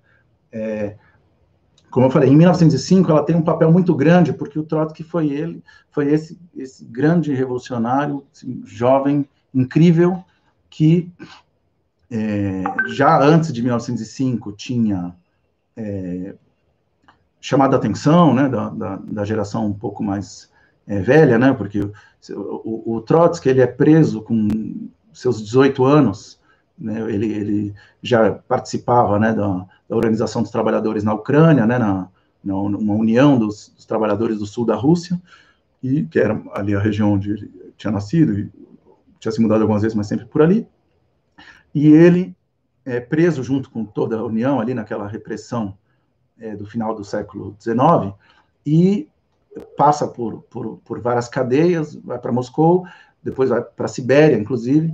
É, é, interessante, não deu tempo de falar muito disso, queria ter falado mais sobre, sobre essa parte biográfica, mas fica tem muitas biografias boas, inclusive a, a própria autobiografia do Trotsky, o, Minha Vida, que eu recomendo fortemente, é um livro maravilhoso e que é, muito instrutivo, apesar de não pegar a última década de vida do Trotsky. Né? Ele escreveu é, quando ele foi banido da União Soviética, em 1929, pelo stalinismo. Né? Mas, é, mas tem outras biografias muito boas sobre Trotsky e tal. Um, uma curiosidade que eu não deixa, queria deixar de mencionar é que, quando Trotsky era bem jovenzinho, ele era sempre foi, teve ideias radicais, críticas, de oposição, mas quando ele era bem jovenzinho, ele teve um ele, ele hesitava em aderir ao marxismo, ele tinha dúvida se o marxismo não era uma visão muito estreita de mundo, coisa que é até interessante imaginar, e, e é interessante que foi justamente a companheira que depois se tornou a primeira esposa dele que que foi quem, quem, quem ganhou ele para o marxismo, né? Quem mostrou a, a verdade da, das ideias marxistas e, e, e, e, concluiu. Até tinha, eu tinha encontrado uma, uma fotozinha, quem sabe se se eu lembrar se der tempo, eu mostro para vocês no, no próximo, na próxima aula. Né? E, então, o Trotsky, muito jovem, vai para esse exílio e ele é, depois vai para a Sibéria, né? Lá, ele, inclusive, com, fazem o casamento da, dele com, com essa companheira, até para eles poderem ficar juntos no exílio. E depois ele é chamado pelo Lenin, que está é, em Londres, né? A, a, a direção do, do, partido, do jornal do partido que, que eles fundam, que é o Iskra, né? até a nossa editora Iskra, em, em, homenagem a esse jornal, que cumpriu um papel muito fundamental no, no movimento revolucionário russo. é, era se colocava era no exílio, né? Por causa da repressão, os principais dirigentes ficavam no exílio e desde o exílio faziam todas as redes para fazer o, o, jornal penetrar na Rússia.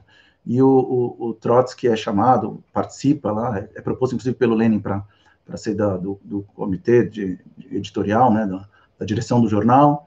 É, isso antes de 1902, 1903, participa do Congresso, etc. Como eu falei, teve aquela divergência com Lenin em 1903 no Congresso, e em 1905 volta à Rússia no meio do processo revolucionário e vira o, o, livro do tem um livro do Isaac Deutscher, é um livro muito conhecido, né, uma trilogia do Profeta Armado, Desarmado e Banido, que é um livro que eu tenho algumas restrições políticas importantes, mas é, é, teóricas até, mas não vem ao caso, mas que, que tem uma, a narração é muito boa, a, a documentação, a pesquisa é, é maravilhosa e é, tem uma coisa que ele fala que é isso, o Trotsky é o, o espírito do Soviet de 1905, né, e, e, realmente ele teve esse, teve esse, esse papel.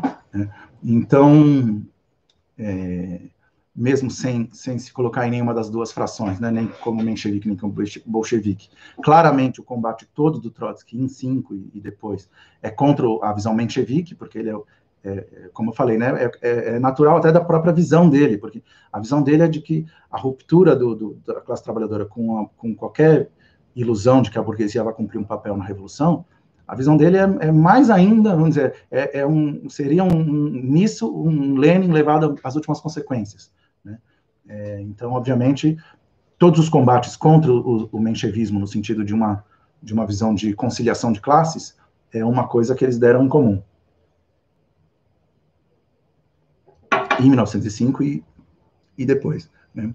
E, e, enfim, depois de, de, de, de cinco é preso e, e vai novamente para o exílio, foge novamente, e depois só consegue voltar à Rússia em 1917. Tem uma coisa é, é, muito forte, né, pensar, porque os, depois a gente vai ver isso semana que vem, mas assim, como em 1917, mais uma vez, porque os, os, os grandes líderes revolucionários, né, em, em, particular o Lenin e o Trotsky, é, da Revolução de 17, são homens que, é, pela sua atividade revolucionária, foram presos e exilados e, e, tiveram que passar grande parte da sua vida acompanhando de perto, impulsionando a organização é, da classe operária russa, mas é, é, de perto, mas de longe, né, através do, do, das organizações clandestinas, das redes subterrâneas porque só puderam realmente estar no, no território russo nos processos revolucionários. É muito interessante. Tanto Lenin como Trotsky só puderam estar na Rússia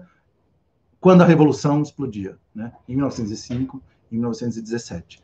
Então isso é isso é bem interessante.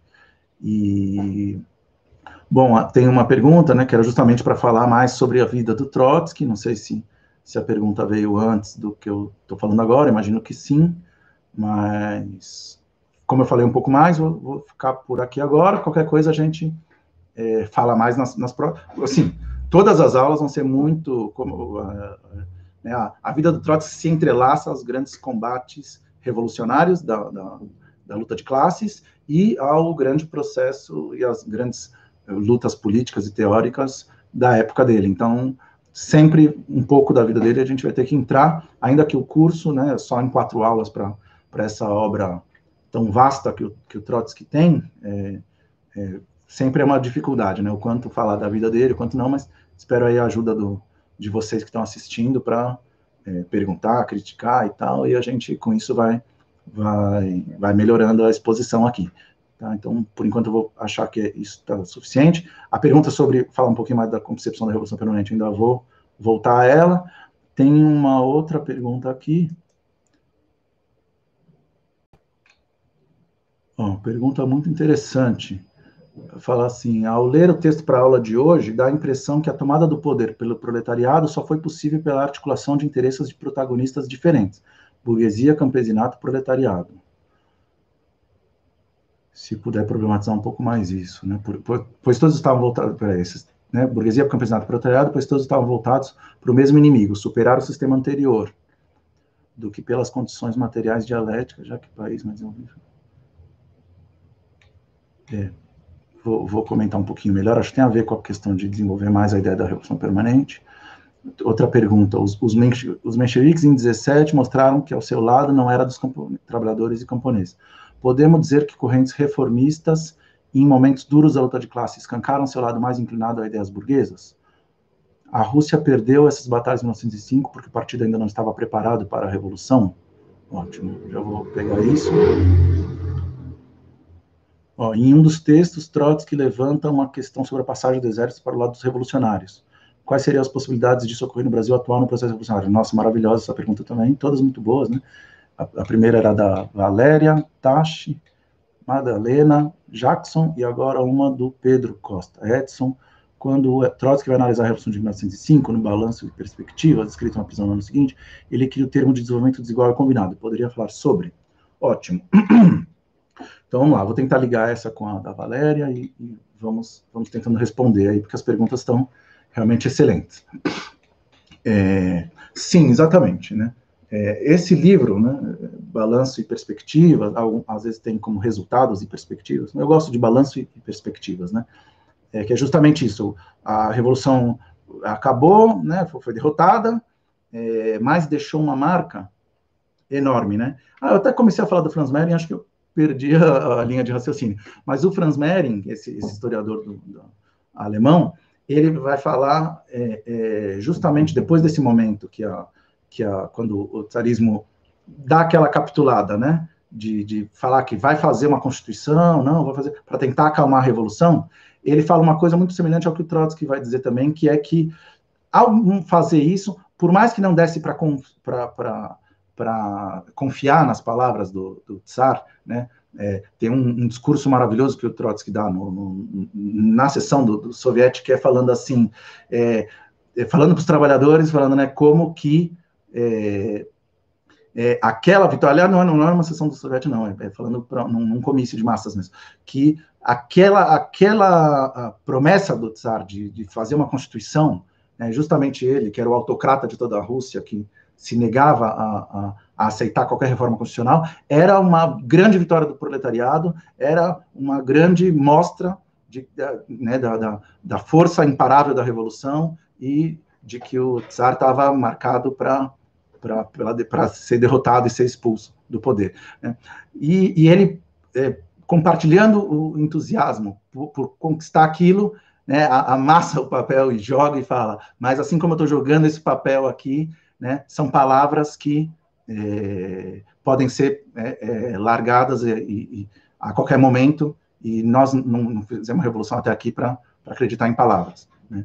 Então, é, é, o, o, Trotsky nisso ele tem, tinha muita firmeza de que, é, ao mesmo tempo, né, de que era uma, um reconhecimento da derrota, uma derrota moral do Tsar, que mostrava que, que, que era uma questão de tempo agora para a autocracia cair, mas ao mesmo tempo sabia que só a revolução seguindo é, é, que poderia a, realmente arrancar pela força, né, derrubar pela força essa, essa autocracia, né, e substituir por um governo de trabalhadores. Então essa, essa é a visão do, do, do Trotsky. E aí, é, nesse, nesse, apesar disso, então, obviamente, né, é, não enganou muito o Trotsky, nem a, nem a, a, a, linha de frente dos trabalhadores, todos imaginavam que, apesar dessas palavras, o que o, o Tsar estava querendo era ganhar tempo para poder é, reagrupar suas forças e conseguir, em uma nova é, ação repressiva, é, liquidar de uma vez por todas né, a, a revolução.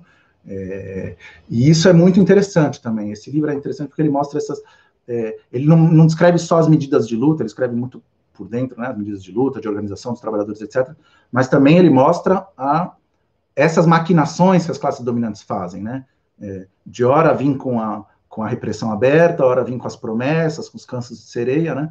E é, buscando ganhar tempo para é, poder derrotar a revolução, e por isso que nas horas decisivas é fundamental é, a preparação, enfim, né? Isso a gente vai falar bastante, porque em 1917 todas essas lições desse processo foram tiradas e por isso foi possível vencer. Né? Então acho que esse na, na, próxima aula a gente vai poder falar bastante desse aspecto. Né? É, agora, voltando a, a, ao que tinham perguntado, na questão dos resultados e perspectivas, então realmente o Trotsky vai falar dessa questão do desenvolvimento desigual e combinado, que é um termo apesar de não estar tá assim como né, às vezes ele até fala teoria do desenvolvimento desigual e combinado, né, ou, ou, às vezes ele fala assim, são duas leis, né, a lei do desenvolvimento desigual, que o Marx falava em vários momentos, mas tem uma outra lei que acompanha ela, que é desenvolvimento combinado. Tem a ver com aquilo que eu falei, que né, no, no, na introdução desse livro aqui, o, o Trotsky pega isso, na história da Revolução Russa, na, na introdução, ele faz um, um, aquela a grande história da Revolução Russa que ele escreveu, né, em três tomos sobre 1917 é, é, ele vai desenvolver bastante isso, e nesse texto que foi citado aqui pelo Pedro Costa, de fato, tem, que é essa ideia, eu tentei transmitir ela sem, sem falar, né, é, naquele, naquela contextualização é, anterior, que tem a ver com isso, né, ou seja, o desenvolvimento do capitalismo, ele é desigual, né, ou seja, ele não vai ser simultâneo em todos os lugares, é, igual e todo, em todos os lugares o capitalismo se desenvolve na mesma velocidade, da mesma forma, etc. Né? Ele vai ser desigual necessariamente, né? Para que, inclusive, tenha os países mais avançados, tem que ter outros mais atrasados e, e assim por diante. Agora, é, depois, enfim, na nossa época até hoje a gente vê isso claramente. Agora, o, o Trotsky chama atenção para essa lei do desenvolvimento combinado, para dizer, mas isso não significa que esse atraso seja absoluto. Então, é, para colocar em termos concretos do debate da época, se o, o, a Rússia é atrasada em relação à Europa e, e, e cumpre o seu papel né, no sistema internacional por esse atraso, isso não significa que ela é simplesmente atraso em toda a linha, né? Porque justamente a relação entre o, o, mais atrasado, a Rússia atrasada, e a Europa mais avançada do ponto de vista econômico capitalista, faz com que vários elementos desse, desse mais avançado penetrem na Rússia. E aí penetrem de uma forma que é combinada. Por quê? Porque o, Trotsky usa uma imagem várias vezes que é muito forte, que é pensando assim. É, o, o, por exemplo, né, não vou nem falar de imagem, vou falar do processo histórico mesmo.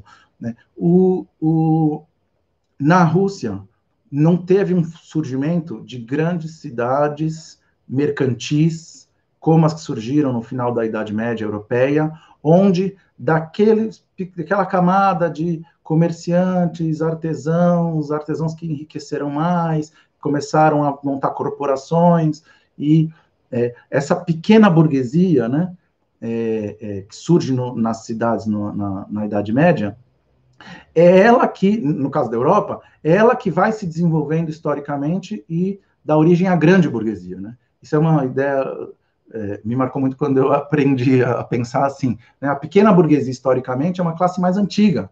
Né? E a, a, grande burguesia é que surge da concentração dessa pequena burguesia, né? de grandes proprietários que conseguem aí depois né, arrancar a terra aos, aos camponeses, aos servos, etc., e se transformar em proprietários capitalistas no sentido moderno do termo. Mas esse é um processo que atravessou séculos no caso europeu, né? e, e, a, e deu a essa burguesia, vamos dizer, um desenvolvimento orgânico. No caso russo, o que o Trotsky mostra é como não, por exemplo. Né? Você tem uma estrutura social que bastante é marcada ainda por aquela nobreza latifundiária com os seus servos, que até pouco tempo antes, no, no século XIX, né, é, contavam inclusive os seus, os seus os números de servos nas suas propriedades como quantas almas você tem. Né? Um proprietário diz para outro, ah, eu tenho tantas almas, tenho 500 almas, ah, eu tenho mil almas. É assim que eles tratavam, que realmente eles se consideravam senhores da vida e da morte dos camponeses, e de fato eram. Né? Então, é, quando, no, no, ao longo do século, principalmente da segunda metade do século XIX, é, né, dos 1800, e principalmente no finalzinho, as últimas duas décadas, 1880 e 1890, é, são justamente os capitais daquele, daqueles países avançados europeus, né, é, em particular a Inglaterra, a França, com muita força, a Alemanha, que é, é, na sua necessidade capitalista de se expandir, né, a gente viu bastante isso no curso que o Yuri deu é, aqui para a gente há pouco tempo atrás, né, é, nessa necessidade de se expandir, o capital é, europeu entra na Rússia e organiza grande produção, é, grandes indústrias, né, grandes centros industriais. Né? Então, ao fazer isso, o que, que o Trotsky... Então, aí o Trotsky fala, quando você olha, então, para a Rússia, você encontra o quê? Esse desenvolvimento desigual e combinado. você encontra um, um, aquele, aquela, aquele terreno, vamos dizer, de atraso total, mas no qual não é que aos poucos foi surgindo uma burguesia que foi acumulando até fazer uma fábrica de mil operários. Não, o capital veio de fora. É bastante como o nosso caso aqui, né? É, é, não, antes de falar do nosso caso. Então, qual é a contradição que se coloca? Que o, o, esse capital externo, quando entra na Rússia, ele e, e o próprio Estado, né, o, a autocracia imitando esse capital também cumpre um pouco esse papel internamente, é, arranca os camponeses da terra, rapidamente transforma em operários industriais em grandes aglomerações. Só que a burguesia não se formou com a mesma velocidade, com a mesma força. Então, qual é a contradição? Que você tem um proletariado que, em termos relativos, é muito mais forte do que a burguesia. Essa é a chave de por que, que o Trotsky vai ver. Esse desenvolvimento desigual combinado é a chave de por que o Trotsky vai dizer que não é loucura, pelo contrário, é, é uma previsão histórica que se confirmou, inclusive, depois, que essa classe operária vai ter essa força de poder dirigir uma revolução, inclusive para fazer as tarefas que a burguesia, que seriam da burguesia, mas ela não, não tem essa força para fazer. Eu acho muito interessante porque a gente pensa um país como o Brasil, né, que é, já na transição ali do, do fim do período colonial e da, da fase do império tal, tem uma combinação entre a exploração da, da mão de obra escrava e o início de uma industrialização. Mas o, o capitalismo mais moderno, no sentido é, mais pleno que a gente é, é, é, entende, é, basicamente se desenvolveu mais ao longo do século XX, no começo do século XX no Brasil. Né? É, e, e, e num sentido de uma economia mais moderna, inclusive, depois já dos anos 30, depois da Segunda Guerra Mundial. E o interessante é que é, muitos autores brasileiros é, falam assim, ah, por causa do... vem a história achando que a classe trabalhadora brasileira é, é, é uma visão meio menchevique, é, a classe trabalhadora brasileira é, é, fraca porque não teve um desenvolvimento é, capitalista autônomo no país, etc, etc. Mas, na verdade, é interessante, porque quando as grandes multinacionais vêm e instalam, por exemplo, indústrias é, depois da Segunda Guerra Mundial, elas fazem um pouco esse mesmo papel. Ou seja, não, precisa, não, não espera que um setor dos, da burguesia brasileira seja capaz de desenvolver uma grande indústria automobilística nacional para ter os operários metalúrgicos é, é, que fazem o, o, a, a, o grande ascenso operário dos anos 70 e 80 aqui no Brasil. Né? Então, é justamente os operários de marcas é, internacionais, né, de multinacionais, mas que, que esse desenvolvimento. Então, acho que essa, essa questão, é, para trazer um pouquinho para agora, é, essa questão do, do desenvolvimento visual combinado, que, assim, daria para desenvolver muita coisa sobre isso, né? É, seguramente, é, é, é, essa questão tem a ver com as, com as três concepções, e é o que eu falei, né? O, na, na, a questão da revolução permanente, nesse primeiro momento, ela está basicamente ligada a isso né, a entender o, a esse papel que a classe trabalhadora vai ter de tomar na sua mão as tarefas da burguesia, né, é, de tomar na sua mão os anseios da grande massa camponesa e de, ao fazer isso, desenvolver, colocar a sua marca na revolução é, é, é russa. E, ao fazer isso, desembocar um processo internacional, porque é, para o Trotsky, como enfim, para todo o marxismo é, genuíno, né, a superação do capitalismo só pode se dar em nível internacional, né? Então, é, a Rússia sempre, a Revolução Russa sempre vista, tanto pelo Trotsky como pelo Lenin, como parte de um processo revolucionário é, europeu e mundial. Né? Então, é, agora, depois, quando a gente falar, principalmente, é, depois de 17, depois na luta contra o stalinismo, é, o, o Trotsky vai desenvolver mais, uma visão mais aprofundada, né? essa, essa visão que combina o papel da, da classe operária em relação aos camponeses, em relação às demandas democráticas da revolução, né? É, o processo da revolução que começa nacionalmente, e, mas precisa se internacionalizar e se expandir para o mundo todo. E o processo interno da revolução, esses aspectos que estão em embrião já nessa formulação ali de, de que o Trotsky faz depois de 1905, é, vão ser muito mais desenvolvidos nos anos 20, é, no, no, que a gente às vezes chama assim uma segunda formulação da teoria da revolução permanente, que é mais completa. Então, aí a gente vai ter tempo de, nas próximas aulas, falar isso para dialogar com a pergunta aí do, do Clayton, que eu não tinha citado ele, mas, mas é uma pergunta muito boa. Espero que, por enquanto, dê para segurar aí com, com o que eu falei até aqui. Né?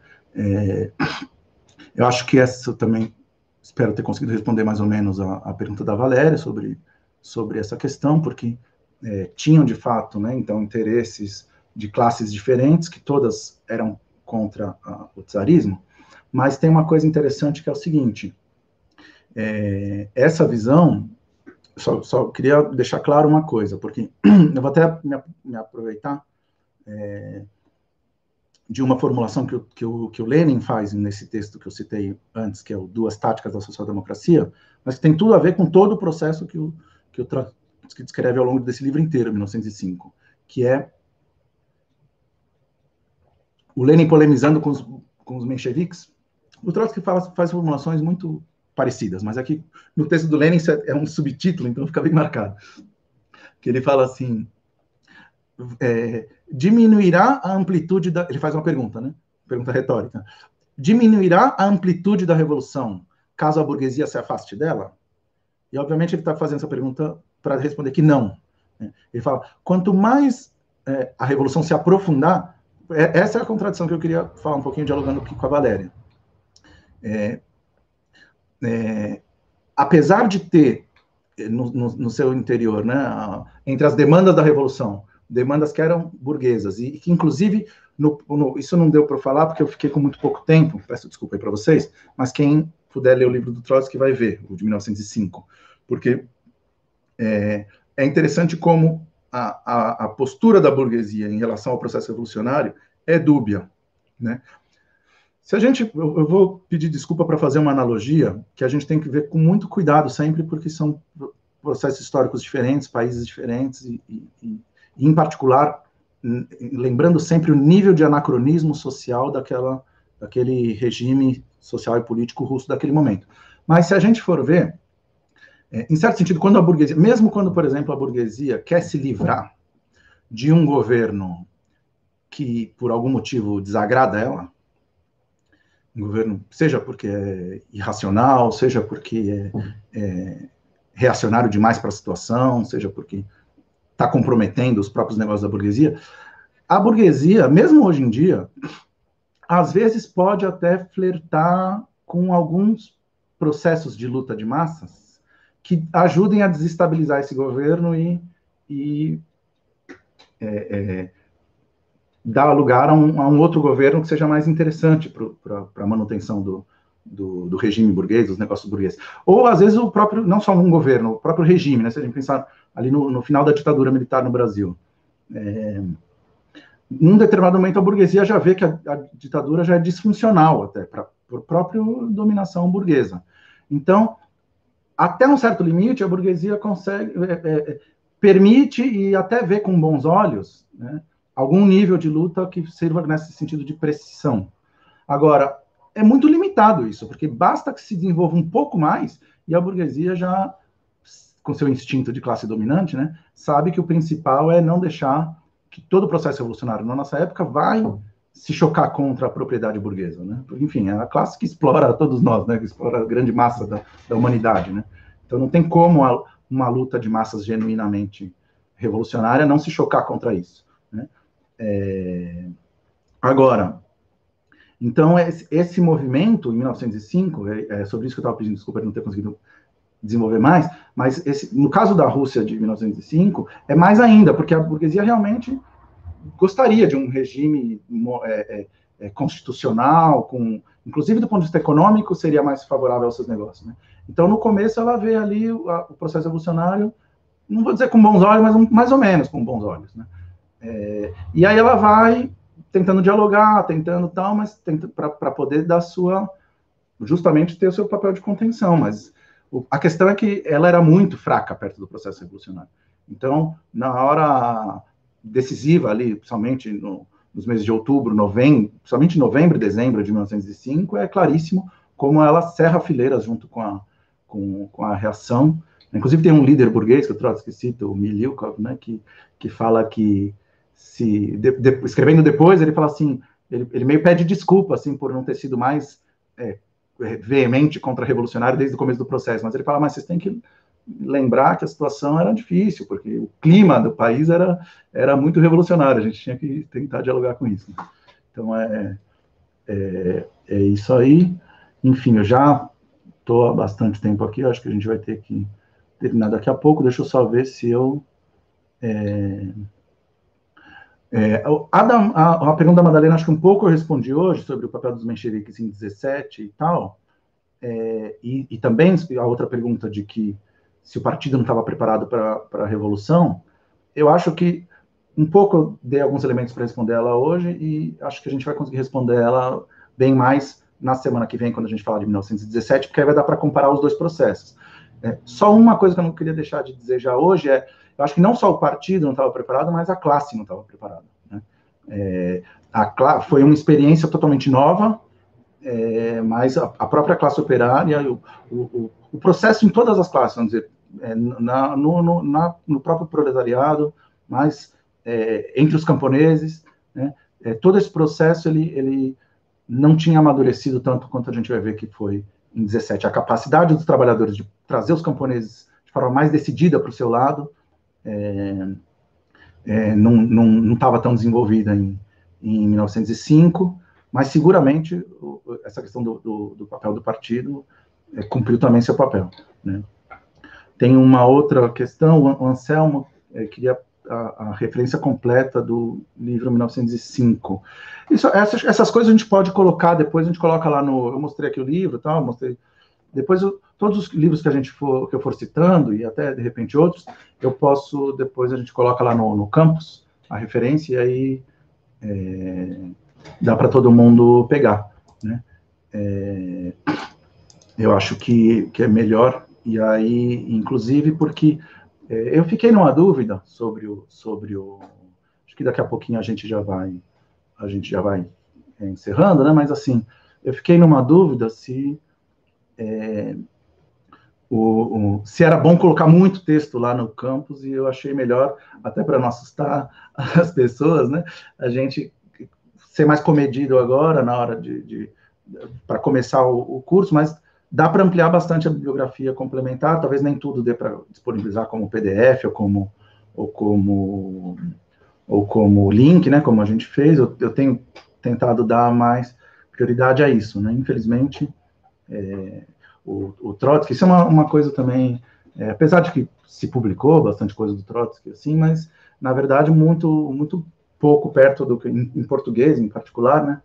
é, se, se, publicou muito pouco perto da obra que é muito vasta do, do Trotsky, né? Não, ao longo do, do, das sessões, né, das, das, aulas aqui do curso, a gente vai poder falar disso, mas, assim, o Trotsky, é, o, o, nível de elaboração, a diversidade dos temas que ele, que ele né, desenvolveu é tão grande que a única coisa que justifique que ele não seja mais conhecido, não seja é, mais lido, é justamente as perseguições que a burguesia e que é, até muito pouco tempo atrás, o stalinismo é, fazia que tornava muito difícil, né? Grande parte dessa literatura revolucionária do Trotsky é, é circulava é, de forma muito restrita, né?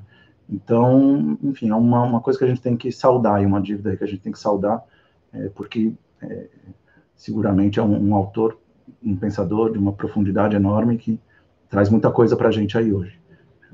É, Está dando duas horas aqui da, da aula, tinham me dito que era mais ou menos um, um tempo razoável.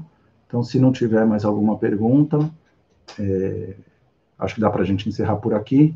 Depois eu vou ver com, com cuidado de novo todo o chat e tal. E as perguntas que eu não tiver conseguido responder hoje aqui, dá para usar como material é, para preparar as, as, próximas aulas também, né? Não que, óbvio que elas também vão ter muito, muitos assuntos, muito tema para a gente discutir, mas seguramente entra um pouco e a gente vai ligando, tá bom? Então, só antes de terminar, é, fiz algumas propagandas. É, esse aqui, eu não falei dele hoje, vou só mostrar hoje, fica Estratégia Socialista e Arte Militar, com certeza a gente vai falar muito dele nas próximas. E, mas antes de terminar, só queria é, dar um recado, né, óbvio, primeiro que o uma coisa que não precisava nem ser dita aqui, porque foi dita já na preparação e no chamado ao curso, e todo mundo que está aqui com certeza está acompanhando muito de perto, que é, é essas lutas que a, a, luta negra nos Estados Unidos vem despertando no mundo todo, que é uma coisa maravilhosa, que mostra um, um retorno né, da luta de classes muito importante.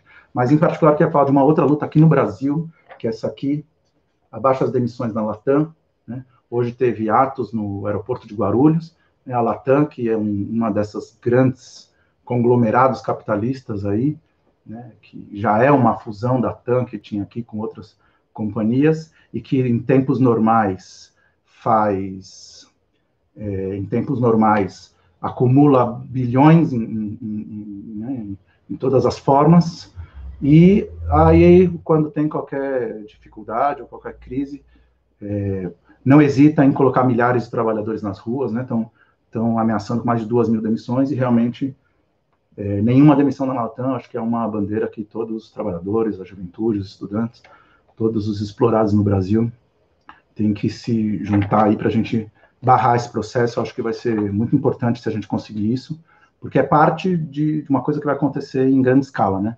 Se nós não resistirmos, a burguesia vai descarregar em grande escala a, a, os lucros que eles acharam que perderam, né? Para eles é suficiente para é, agravar ainda mais a, a miséria que, que eles reservam para a nossa classe. Então, barrar esse processo é, é muito importante, eu acho que é, é uma tarefa que está na ordem do dia aí. Se a gente conseguir barrar, muitos outros capitalistas vão hesitar muito, né? Esses grandes empresários que veem a gente só como números, né? Só como objetos, vão hesitar muito mais em, em tentar descarregar dessa forma a crise. Então, vou parar por isso aí e até a próxima aula, quinta-feira que vem, às 19 horas, aqui no mesmo lugar. Então, valeu, gente. Obrigado.